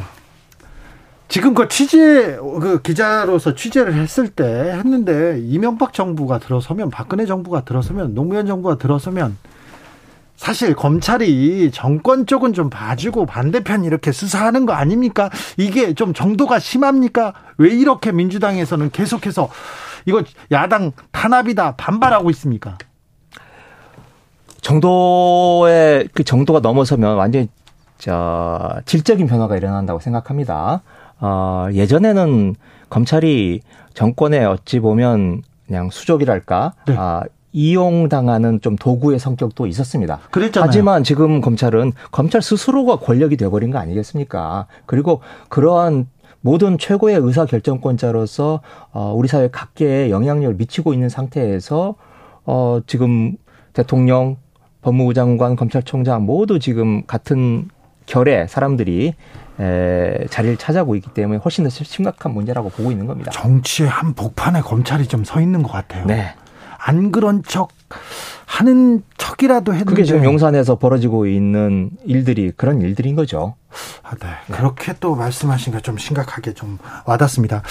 이재명 대표에 대한 어, 수사는 계속됩니다. 검찰 소환하지 않고, 소환에는 응하지 않고 서면으로 답변서 제출했습니다. 곧 이렇게 검찰에서 결론을 내겠죠? 어떻게 보십니까? 어, 내일이 저 선거법이 선거법 공소시효 마지막 날입니다. 네. 에, 그래서 내일 에, 저희들도 지금 어떤 결정을 내릴지 에, 지켜보고 있습니다만은, 뭐 만약 기소를 하면요? 네, 뭐 기소를 할 것으로 저희들은 보고 있고요. 네. 어, 그렇게 될 경우에 에, 저희들도 지금 예의주시하고 있습니다만은. 어, 추석이지만 네. 아, 비상상황이라고 생각을 하고 저희들도 적극적으로 좀 대처를 해나갈 생각입니다. 검찰은 기소를 하는 거고 네. 그냥 뭐 민주당은 일을 하면 되는 거 아닙니까? 비상상황입니까? 어, 지금 그럴 수가 없는 상황인 거죠. 지금 어, 그 국정의 파트너이고 네. 제일 중요한 파트너인 야당에 대해서 그 얼굴인 대표에 대해서 이렇게 새로 뽑히자마자 얼마나 지났다고 어, 이렇게 바로 압수수색 들어오고 기소를 한다는 건 네. 어, 그건 있을 수 없는 일이고요. 만일 이 사, 사안이 어, 예를 들면 무슨 돈을 받았다든지 예. 하는 중대한 사안이라면 뭐 저희들도 할 말이 없습니다. 네. 하지만 지금 하고 있는 건 어, 허위사실 공표라고 하는 건데 어, 그 내용을 뭐 지금 시간이 없어서 말씀을 드릴 수 없습니다만 곰곰이 따져보면 굉장히 경미한 사건들이에요. 네. 사실 제가 저도 지금 여섯 건의 사건을 고발당하고 있는데 여섯 건이나요? 네. 어, 그 사실 제 사안하고 비교를 해보면 이재명 대표에게 지금 소환하고 기소를 한다면 저는 당장 체포 구속돼야 될 사안인 것 같습니다. 네, 알겠습니다. 네. 어, 그 부분은 저희가 주진우 라이브에서 좀 다뤘기 때문에 네. 오사공원님께서 김건희 특검 민생과 관련이 없나요? 관련 있어요 하면서 의혹이 사실이라면 논문 표절은 각 대학의 교육의 가치와 기본 질서 학생들에게 영향 크게 줍니다. 주가 조작은 그 여파로 경제적 손해를 보는 사람도 많습니다. 이렇게 얘기하는데 김건희 여사 논문 문제 이 논란이 지금 사그라들지 않습니다. 이 문제는 네. 어떻게 보시는지요? 어, 뭐 제 입으로 말씀드리기 그렇습니다만은 김건희 여사의 논문을 최초로 제기한 사람 중에 한 사람이 저입니다. 그래서 물어봅니다. 네, 네 강민정 의원과 함께요. 네. 어, 저는 그때 표절이다라고 주장을 했었는데, 네. 어, 그때의 근거는 뭐였냐면 김건희 여사가 다니던 회사에서 만든 어떤 팜플렛 이걸 그대로 갖다 썼어요 박사 논문으로. 네. 네, 그래서 저는 어. 회사에서 만든 걸 갖다 썼으니 표절이다라고 이야기를 했었는데 그 원제품이 오히려 무슨 점집의 블로그라든지 홈페이지, 사주관상 홈페이지에서 또 어, 가져왔다는 건 저도 몰랐고 네. 어, 야 이런 정도까지 베꼈나라고 하는 걸 보고서는 저도 하여튼 놀랐습니다. 네. 여기까지 들을까요? 네. 너무 놀라신 것 같습니다. 지금까지 민주당 김의겸 대변인이었습니다. 감사합니다. 네, 고맙습니다. 정치 피로, 사건 사고로 인한 피로, 고달픈 일상에서 오는 피로. 오늘 시사하셨습니까? 경험해보세요. 들은 날과 안 들은 날의 차이. 여러분의 피로를 날려줄 저녁 한 끼 시사. 추진우 라이브.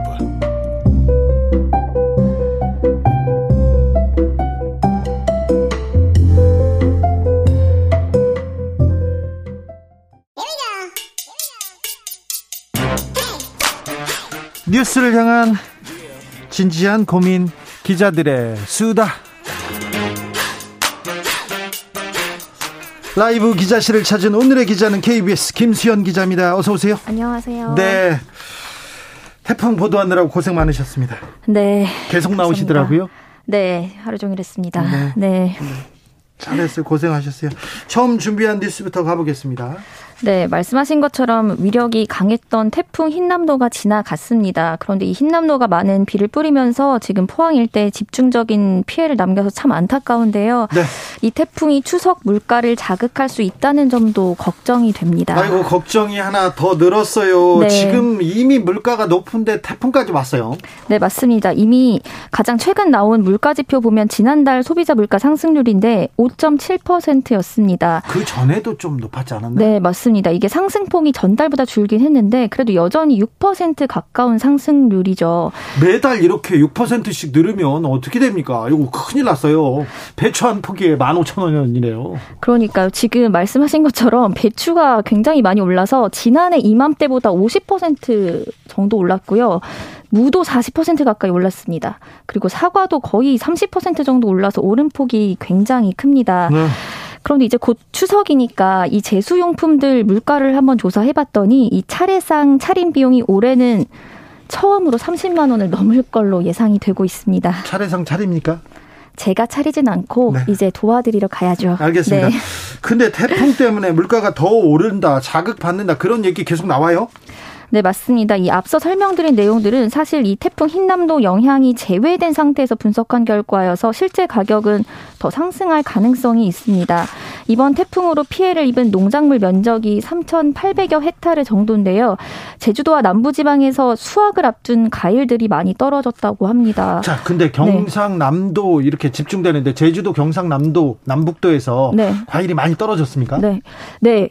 지금 피해를 입은 과일 농장 가운데 팔십 퍼센트 이상이 경상남북도에 집중돼 있는 상태거든요. 지금 이제 수확기잖아요. 맞아요. 지금 출하 앞두고 있는데. 네, 그래서 이 수급에 영향을 미칠 우려가 나오고 있습니다.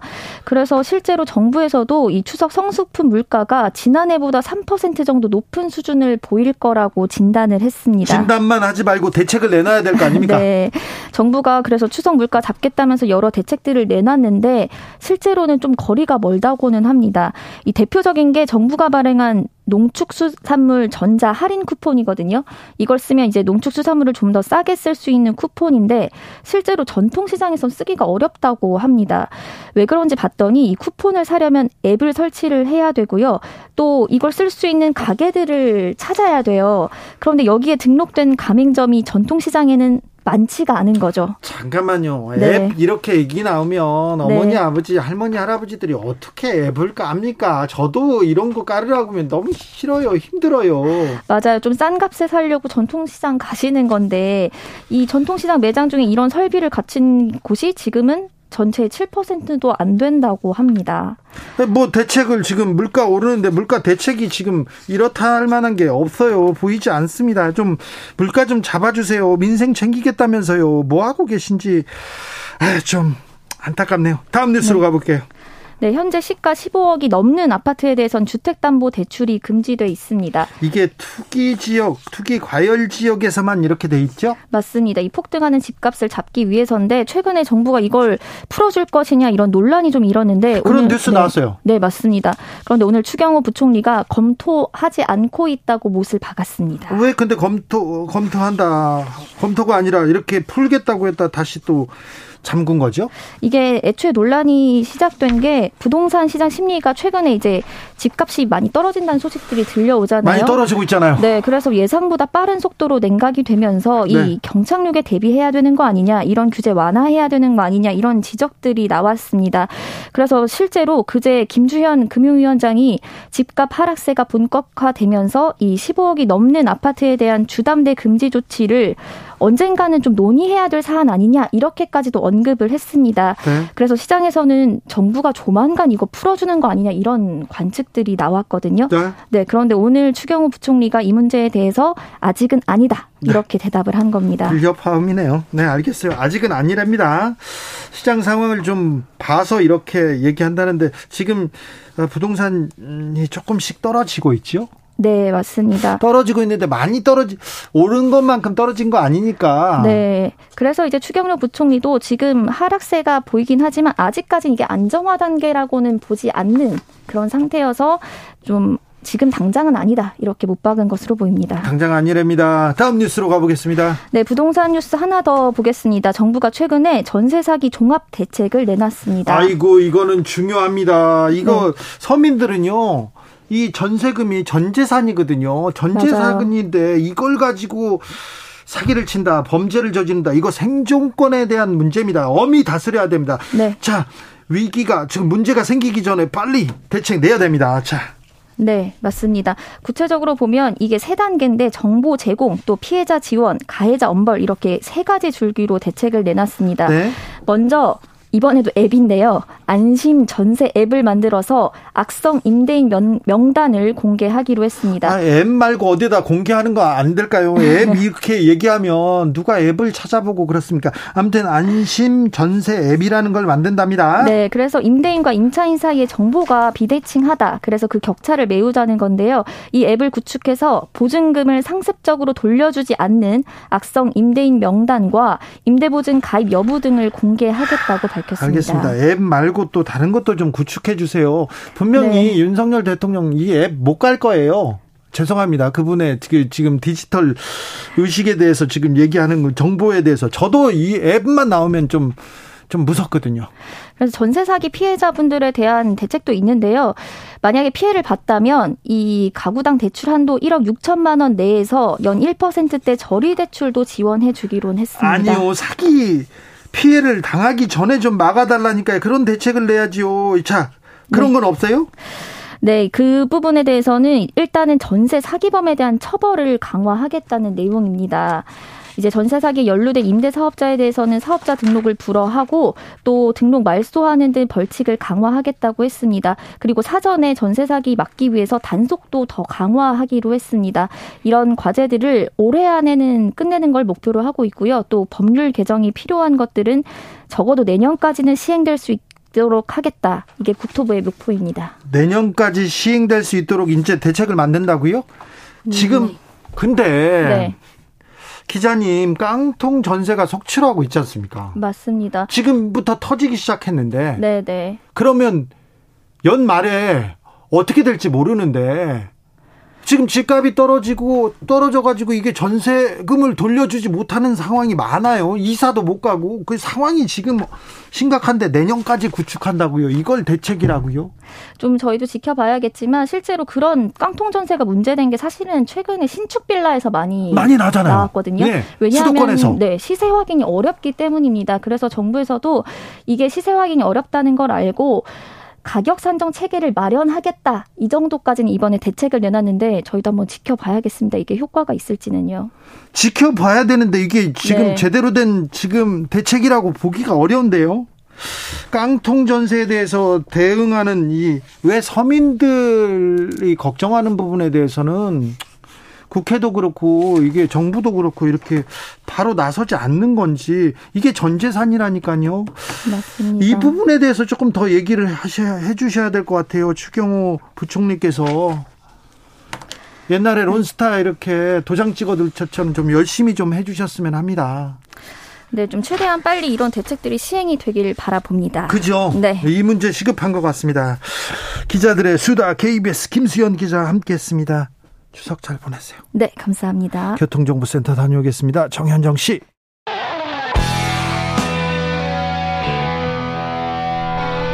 스치기만 해도 똑똑해진다. 드라이브 스루 시사 주진우 라이브.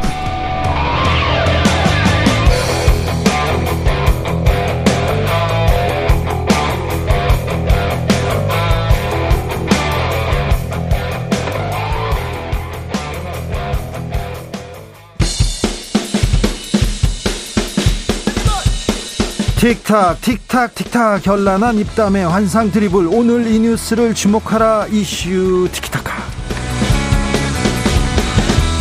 머리부터 발끝까지 핫이슈 더 뜨겁게 이야기 나눠봅니다. 청코너 최진봉 성공회대 교수, 안녕하세요. 최진봉입니다. 홍코너 김병민 국민의힘 대, 대변인. 네, 반갑습니다. 전 대변인이었습니다.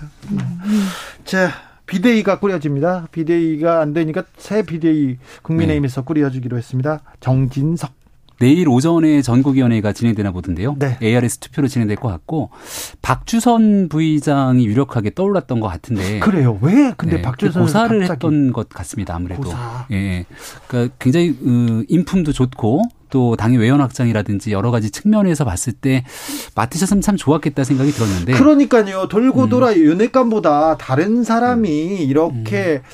다른 사람, 그러니까 또 외부에서 모셔왔다. 이게 조금 더 모양새가 아니면 네. 또 시, 모양이 좋지 않을까, 이런 얘기는 많이 했죠. 비대위원장을 맡을 분이 마땅치가 않다는 것이 증명이 됐고, 그래서 당이 비상 상황이다. 예. 라는 게 재차 확인된 순간이 아닌가 싶습니다. 그렇습니까?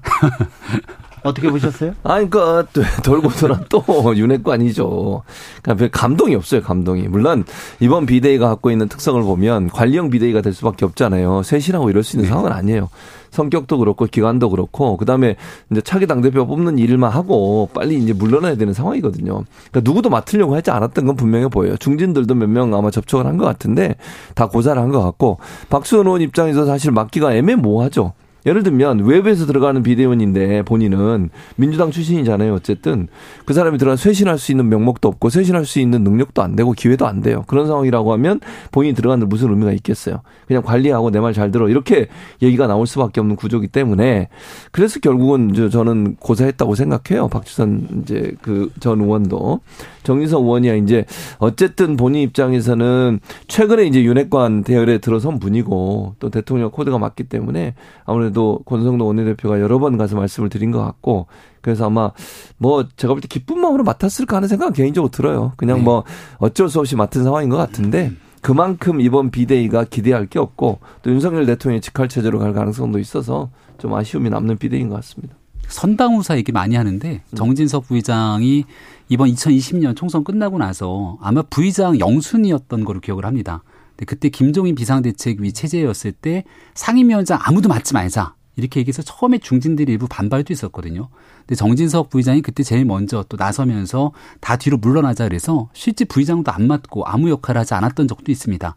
그로부터 이제 시간이 지나고 나서 이제 부의장이 된 건데 당이 아마 지금 이렇게 어려울 때 누군가는 독이 든 성배를 마셔야 된다면 그 역할을 하겠다고 선뜻 나선 터라 이제 앞으로 남은 한 열흘 정도 기간 가처분 신청 등 중요한 일에 정진석 부의장의 리더십이 되게 중요했던 것 같습니다. 정치권에서 맨날 어떤 자리 맡으면서 독이 든 성배 이렇게 얘기 나오는데 그 자리 맡으려고 하는 사람들 많잖아요, 솔직히. 주호영 비대위원장은 독이 든 성배가 맞았잖아요, 독이 든 성배가. 예, 그래서 본인도 아마 하고 싶지 않았을 텐데 어쩔 수 없는 상태에서 그 역할을 한 거였거든요. 독까지는 아니고 레몬즙 정도. 네. 그런데 정진석, 이준석, 석석대전 얘기 생각납니다. 스톤 두 스톤. 음. 이준석 전 대표 문제 이거 잘 풀어낼 수 있을까요? 아 육모방망이 뭐 등등 네. 나왔던. 네. 아 감정이 있어요. 구원이 네. 있어요. 우크라이나 갔을 때도 네. 우크라이나가 사실 웃겠죠. 웃겠어. 굉장히 좀 어렵고 또 그 안에서 전쟁으로 피해를 받고 있는 상황이었는데 이준석 대표가 우크라이나에 가서 정말 어려운 일들을 보고 대한민국의 지원을 이끌어내야 되는 그 순간에도 에스엔에스를 써서 정진석 부의장을 저격하는 글을 썼었죠. 예. 이제 그런 일들이 감정적으로 좀 남아있는 게 아닌가 하지만 뭐 정진석 부의장은 지금 그런 일들보다 당을 어떻게든 정상화시키는 게 우선이기 때문에 음, 정진석 부의장보다 이제 이준석 전 대표가 어떤 방식으로 나오게 될지 그게 뭐 관심의 주목도를 높이는 게 아닌가 싶은데요. 아니, 도발을 당연히 하죠. 이준석 전 대표 입장에서는 얼마나 공격하기 좋겠어요. 또 윤핵관이냐 이렇게 공격을 할 거예요. 네. 지난번에 박주선 그 전 의원이 거론될 때만 해도 네. 뭐 좋은 분이다 환영한다. 그래도 뭐 가처분합니다 이렇게 네. 얘기는 했는데 이제는 좀 더 노골적으로 공격을 할 것 같아요. 그 봐라. 나를 그렇게 공격하는 이 사람 내세워가지고 비대위 만든 것도 결국은 당대표를 쫓아내기 위한 수순이었다. 윤석열 대통령의 진심이 보였다. 이런 식의 아마 공격을 하지 않을까. 그래서 아마 이 물론 제가 볼 때 정진석 비대위원장이 비대위원장이 되고 나면 아무래도 일일이 거기에 대해서 대응하지 않을 거예요. 네. 그건 손해요 본인한테. 그러나 이준석 대표 전 대표 입장에서는 계속 공격을 하면서 본인의 존재감을 높이고 그다음에 비대위를 흔들려는 시도를 계속 할 거기 때문에 네. 앞으로 이준석 전 대표의 어떤 말이 좀 더 거칠어지지 않을까 이런 생각이 듭니다. 그러게요. 이준석 전 대표는 멈출 생각이 없습니다. 그러면 국민의힘은 어떻게 갑니까? 당장 추석 직후에 십사 일입니까? 네. 이준석 전 대표 가처분 심리 있어요. 그렇죠. 그러니까 법적 문제랑 정치적 문제 두 개를 좀 나눠서 봐야 됩니다. 그러니까 법적인 문제에서는 가처분에 일단은 이준석 전 대표가 인용이 됐기 때문에 어, 법적 그 분쟁에서는 승기를 좀 잡은 측면들이 있죠.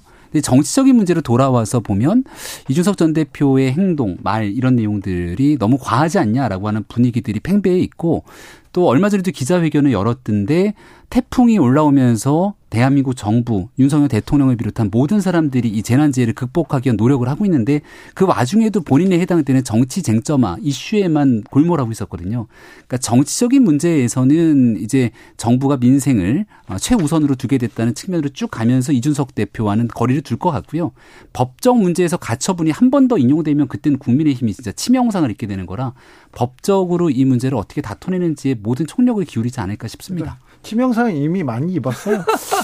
네, 어려운 상황이긴 하죠. 그렇죠. 네.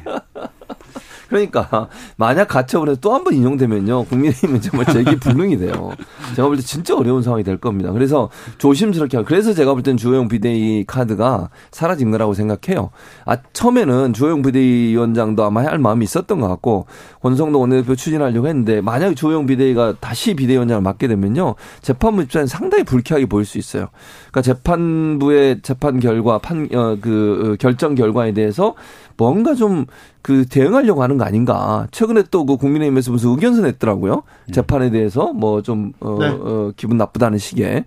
그것도 재판부에 상당히 자극하는 요소거든요. 근데 가처분 신청을 결정하는 것은 어쩔 수 없이 재판부예요. 지금 상황에서는. 네. 그 재판부를 자극하는 건 절대 도움이 안 되고, 그래서 주호영 카드가 저는 중간에 중도에 사라졌다고 보여지고요. 이번에도 네. 만약에 가처분 신청이 하나라도 받아들여지게 되면 이번 비대위도 상당히 흔들릴 가능성이 있어서, 결국 정말 십사 일에 재판부의 판결에 국민의힘은 어, 그 미래가 좌우되는 그런 어, 결과를 기다려야 되는 상황이 되지 않았나 생각이 듭니다. 어떤 결과가 나오더라도 또 정치권에서는 또 그냥 그냥 음. 또 지나갑니다. 네. 네.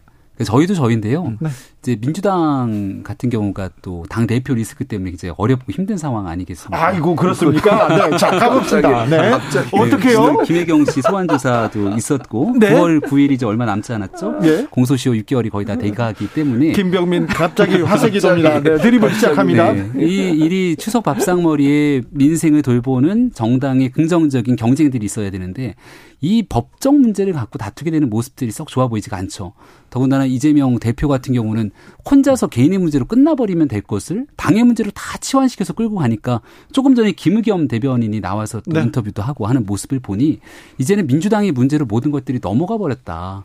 그래서 이번 정기국회에서 특히 국정감사가 정말 국민을 위한 국감이 되기는 다 틀린 것 같고, 아무래도 이런 정치적 공방으로만 모든 것들이 흘러가지 않을까 걱정이 되는데요. 뭐 국민의힘은 이미 바닥까지 좀 가 있는 상태여서 이제 좀 잘해보기 위한 노력들을 하고 있는 상황인데, 민주당은 이제 막 시작하고 있는 상황인 것 같아서 여러모로 지켜보는 측면에 걱정이 되기도 합니다. 민주당 걱정하지 마시고 국민 걱정 많이 하세요. 그러니까 민주당 입장에서는 대표가 갖고 있는 상징성이 있기 때문에 정무적 판단을 할 수밖에 없어요. 그러니까 출두하고 안 하고, 문제는 오늘 김혜경 씨 이제 또다시 출두하셨는데, 네, 저는 검찰 출두 검찰 조사를 했습니다. 받고 이거 네. 사실은 공직선거법 관련 칠만 팔천 원 그 사용한 건이에요, 이게.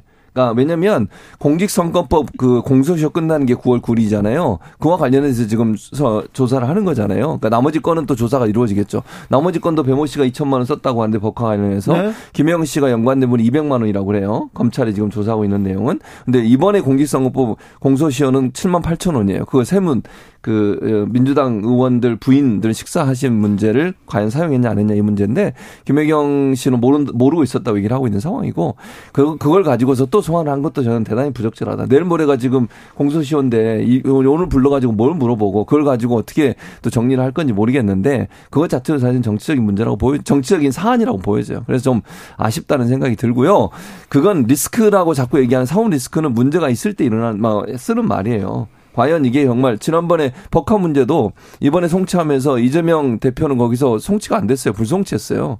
그러니까 김혜경 씨하고 지금 누구야 그 배모 씨 두 분만 지금 송치가 된 상황이거든요. 그러니까 이 문제는 일단 이재명 대표하고 끝난 문제고, 다른 문제도 제가 볼 때는 지금 공직선거법 관련해서 두 가지 문제도 개인의 감정과 생각에 관련된, 관련된 문제이기 때문에 크게 문제가, 문제가 될 거라고 보지 않고, 그래서 민주당은 이번 사안이 도리어 비교가 된다고 봐요. 김건희 여사 같은 경우에 여러 가지 도이치모터스 사건도 그렇고, 그다음에 뭐 허위 경력, 어제 뭐 논문 관련해서도 어, 표절 문제가 나오긴 했습니다만, 그런 문제에 대해서 제대로 소환도 한 번 안 하고, 그다음에 그 압수수색도 안 하고 이러고 이제 불송치하려고 하는 어떤 그 분위기가 감지되고 있는데, 이런 부분들이 사실은 오늘 김혜경 씨 출두하고 두 번이나 출두해서 경찰도 출두하고 검찰도 출두하고 비교될 거라고 저는 봅니다. 국민들이 과연 어떤 모습으로 올지, 그것이 도리어 김건희 여사한테는 부정적 영향을 미칠 거라고 생각해요. 네, 세 시간 조사받고 하면 돌아간 것 같은데요. 문제가 있으면은 누구든지 법 앞에 평등하게 나와서 조사도 받고 해야 되는데, 이재명 대표가 검찰의 소환 조사에 불응하지 않았습니까? 과거에 이재명 대표가 했던 얘기들 보면, 불법적 수사 불응에 국민과 동일하게 체포영장 발부에 강제 수사해야 된다. 이렇게 박근혜 전 대통령 소환조사 나오지 않았을 때 얘기한 적이 있죠. 네. 그러니까 이재명 대표가 좀 과거의 정치인으로서 발언들을 세게 해왔어요. 네. 그런 내용들이 부메랑처럼 돌아오는 측면들이 있는 것 같고, 사람이 이제 하나를 보면 열을 안다, 이런 또 편견을 갖게 되지 않습니까? 대장동 문제 처음 터졌을 때 이 성남시 있을 때 최대 치죠 이렇게 얘기를 하고, 유동규 본부장 모른다라고 얘기했다가 대장동 문제로 줄줄이 사람들이 구속되고 나니까 그제 가서 말을 바꾸기 시작했던 면들이 있죠. 앞서 이제 대변인하는 김의겸 대변인 얘기 잠깐 했는데, 어, 지난날 있었던 산업부 블랙리스트 결국 다 줄줄이 구속돼서 법원의 판단이 끝나지 않았습니까? 그 내용이 처음 나왔을 때도 블랙리스트가, 아, 블랙리스트가 아니라 체크리스트다 이렇게 얘기를 한 바가 있습니다. 그러니까 지금 나오고 있는 의혹들에 대해서 계속 아니요, 모르쇠로 일관하고 있는데, 한 가지 확실한 것은 민주당의 당대표가 이재명 대표가 아니었으면 오늘 김건희 여사에 대한 특검법 발의했겠습니까? 그리고 이번 추석 명절 밥상에 올라가고 있는 내용들이 이렇게 온통 의혹으로 점철된 내용으로 가겠습니까? 그러니까 이재명 대표가 갖고 있는 개인적인 사법적 문제들을 지금 민주당 전체로 다 치환되어 있는 것이기 때문에 이걸 비껴가기 위한 상황에서 정쟁의 한복판으로 국회를 다 몰아넣고 있는 게 아닌가 이런 생각이 들죠. 김병민 대변인, 네. 김건희 여사 논란은요? 네. 김건희 여사 논란, 우리 또 최진봉 교수께서 여러 가지 얘기들을 많이 쓰지 않았습니다. 자, 최진봉 교수님. 일단 아까 얘기했던, 제가 말씀드린 건 김건희 여사와 김혜경 여사의 비교를 하면 김건희 여사는 수사가 제대로 안 된 걸로 보일 수밖에 없어요. 제대로 수사를 했으면 김혜경 씨 같은 경우에는 법카 사용 관련해서 백여 군데 압수수색을 했어요. 그런데 김건희 씨 관련해서는, 김건희 여사 관련해서는 지금 대학들 다섯 군데가 문제가 되고 논란이 되고 있지 않습니까? 거기 한 군데도 압수수색한 적이 없어요. 그냥 대학에 제출한 자료 가지고 그냥 판단 내려버렸어요. 그리고 불송치 하려고 한다는 소식이 들리고 있어요. 이게 과연 공정한가? 왜 그럼 소환을 안 하나? 이재명 대표나 아니면 김혜경 씨한테는 소환을 그렇게 빨리빨리 하면서 하고 있으면서 왜 김건희 씨한테 소환을 안 하는 거예요? 서면조사 하나, 한 번 하고 끝냈다고 하는데, 그런 식의 수사 결, 수사의 내용이 과연, 대통령의 형사소추를 받지 않지만 대통령 부인은 일반인과 동일하게 형사소추를 받는 거예요. 수사도 하고. 근데 대학의 압수수색을 거죠. 왜 들어가죠? 네? 대학의 압수수색을? 대학에, 왜냐면 예를 들면 업무방해 문제라든지 아니면 사기 문제가 고소가 돼 있는 상황이에요 지금. 왜냐면 잘못된, 본인이 그렇게 허위 경력을 가지고 대학의 어떤 그 강사로 채용이 됐고 또 겸교수로 채용이 됐고 거기서 강의를 했잖아요. 그게 지금 시민사회단체 두 가지로 고소를 해놓은 상태예요. 국민대에서는 논문에 문제가 없다고, 네, 발표를 했어요. 내렸고. 네, 가천대에서도. 그러니까, 그러니까 그 부분에 대해서 또 가천대 얘기는, 가천대는 아, 예. 네. 아무튼 그렇고요. 그래서 그런 부분들이 고소가 들어가 있는 상태에서 수사가 제대로 안 되고 있다는 얘기를 하는 거고, 예? 아까 얘기했던 이재명 대표 관련해서도 그래. 아니, 유동규 씨를 모른다고 한 게 아니고 측근이 아니라고 그랬어요. 유동규 씨를 모른다고 한 게 아니에요. 그리고 대장동 관련해서 이미 수사가 진행됐었고, 대선 전에도 진행이 됐었고, 대선 때도 진행이 됐었고요, 계속. 그래서 관련된 사람들 다 수사받고 재판받고 있고 구속도 돼 있는 상태예요. 만약 이재명 대표가 그 당시에 돈을 받은 무슨 증거가 나타났거나 아니면 개입했다는 증거가 있으면 검찰이 가만뒀겠어요. 지금까지 있으면서 이게 대표되고 나서 대장동 수사가 진행된 게 아니고 대선 과정에도 대장동 수사, 대장동 수사가 계속 진행돼 왔었어요. 대선 아, 때 네. 대장동에 대한 논란 엄청 컸습니다. 특검 가자 서로 네. 얘기했는데 네. 지금 검찰 수사로 대장동에서는 이재명 그 이름이 나오지 않고 있어요. 대장동 수사는 우리 모두가 잘 알고 있는 것처럼 검찰의 수사가 원활하게 이루어지지 않았죠. 그러니까 대통령 선거 때는 문재인 정부 아니었습니까? 그리고 그 당시 윤석열 검찰총장이 있었지만 조금이라도 정권에 불리한 수사가 진행되는, 조국 전 장관 수사, 월성원정 수사, 뭐 이런 수사가 진행되는 과정 속에서 줄줄이 다 좌천되고 난 다음에 수사 지휘권 박탈당하고 했던 내용들, 심지어 징계까지 했기 때문에 다 기억하고 있는 상황이고요. 대통령 선거가 이제 끝나고 납니다. 끝나고 나서 지방선거가 바로 있는데, 여기에 이재명 당대표가 보궐선거에 출마하잖아요. 출마한 사람을 대상으로 수사 바로 들어가면 정치 탄압이다 이렇게 얘기하지 않겠습니까? 이번에 보궐선거 끝나고 나니까 이번에 전당대회 당대표 선거에 나온대요. 당대표 선거에 나가는데 수사 들어가면 민주당의 당대표 선거에 정치, 검찰이 개입한다 이렇게 또 비판하지 않겠습니까? 그래서 그런 과정들을 거쳐갔기 때문에 내부에서 어떤 서면 수사들, 조사들을 가져갔겠지만 최종적으로 이재명 대표에게 공직선거법 공소시효 만료를 두고 자 나오세요라고 얘기할 수 있었던 시점도 이 시점밖에 없었던 거예요. 대장동을 비롯한 변호사비 대납 의혹 등 수사해야 될 건들이 무궁무진하게 많이 있는 것 같은데 이제 국민들에게 한점 의혹이 없이 잘 수사를 해야죠.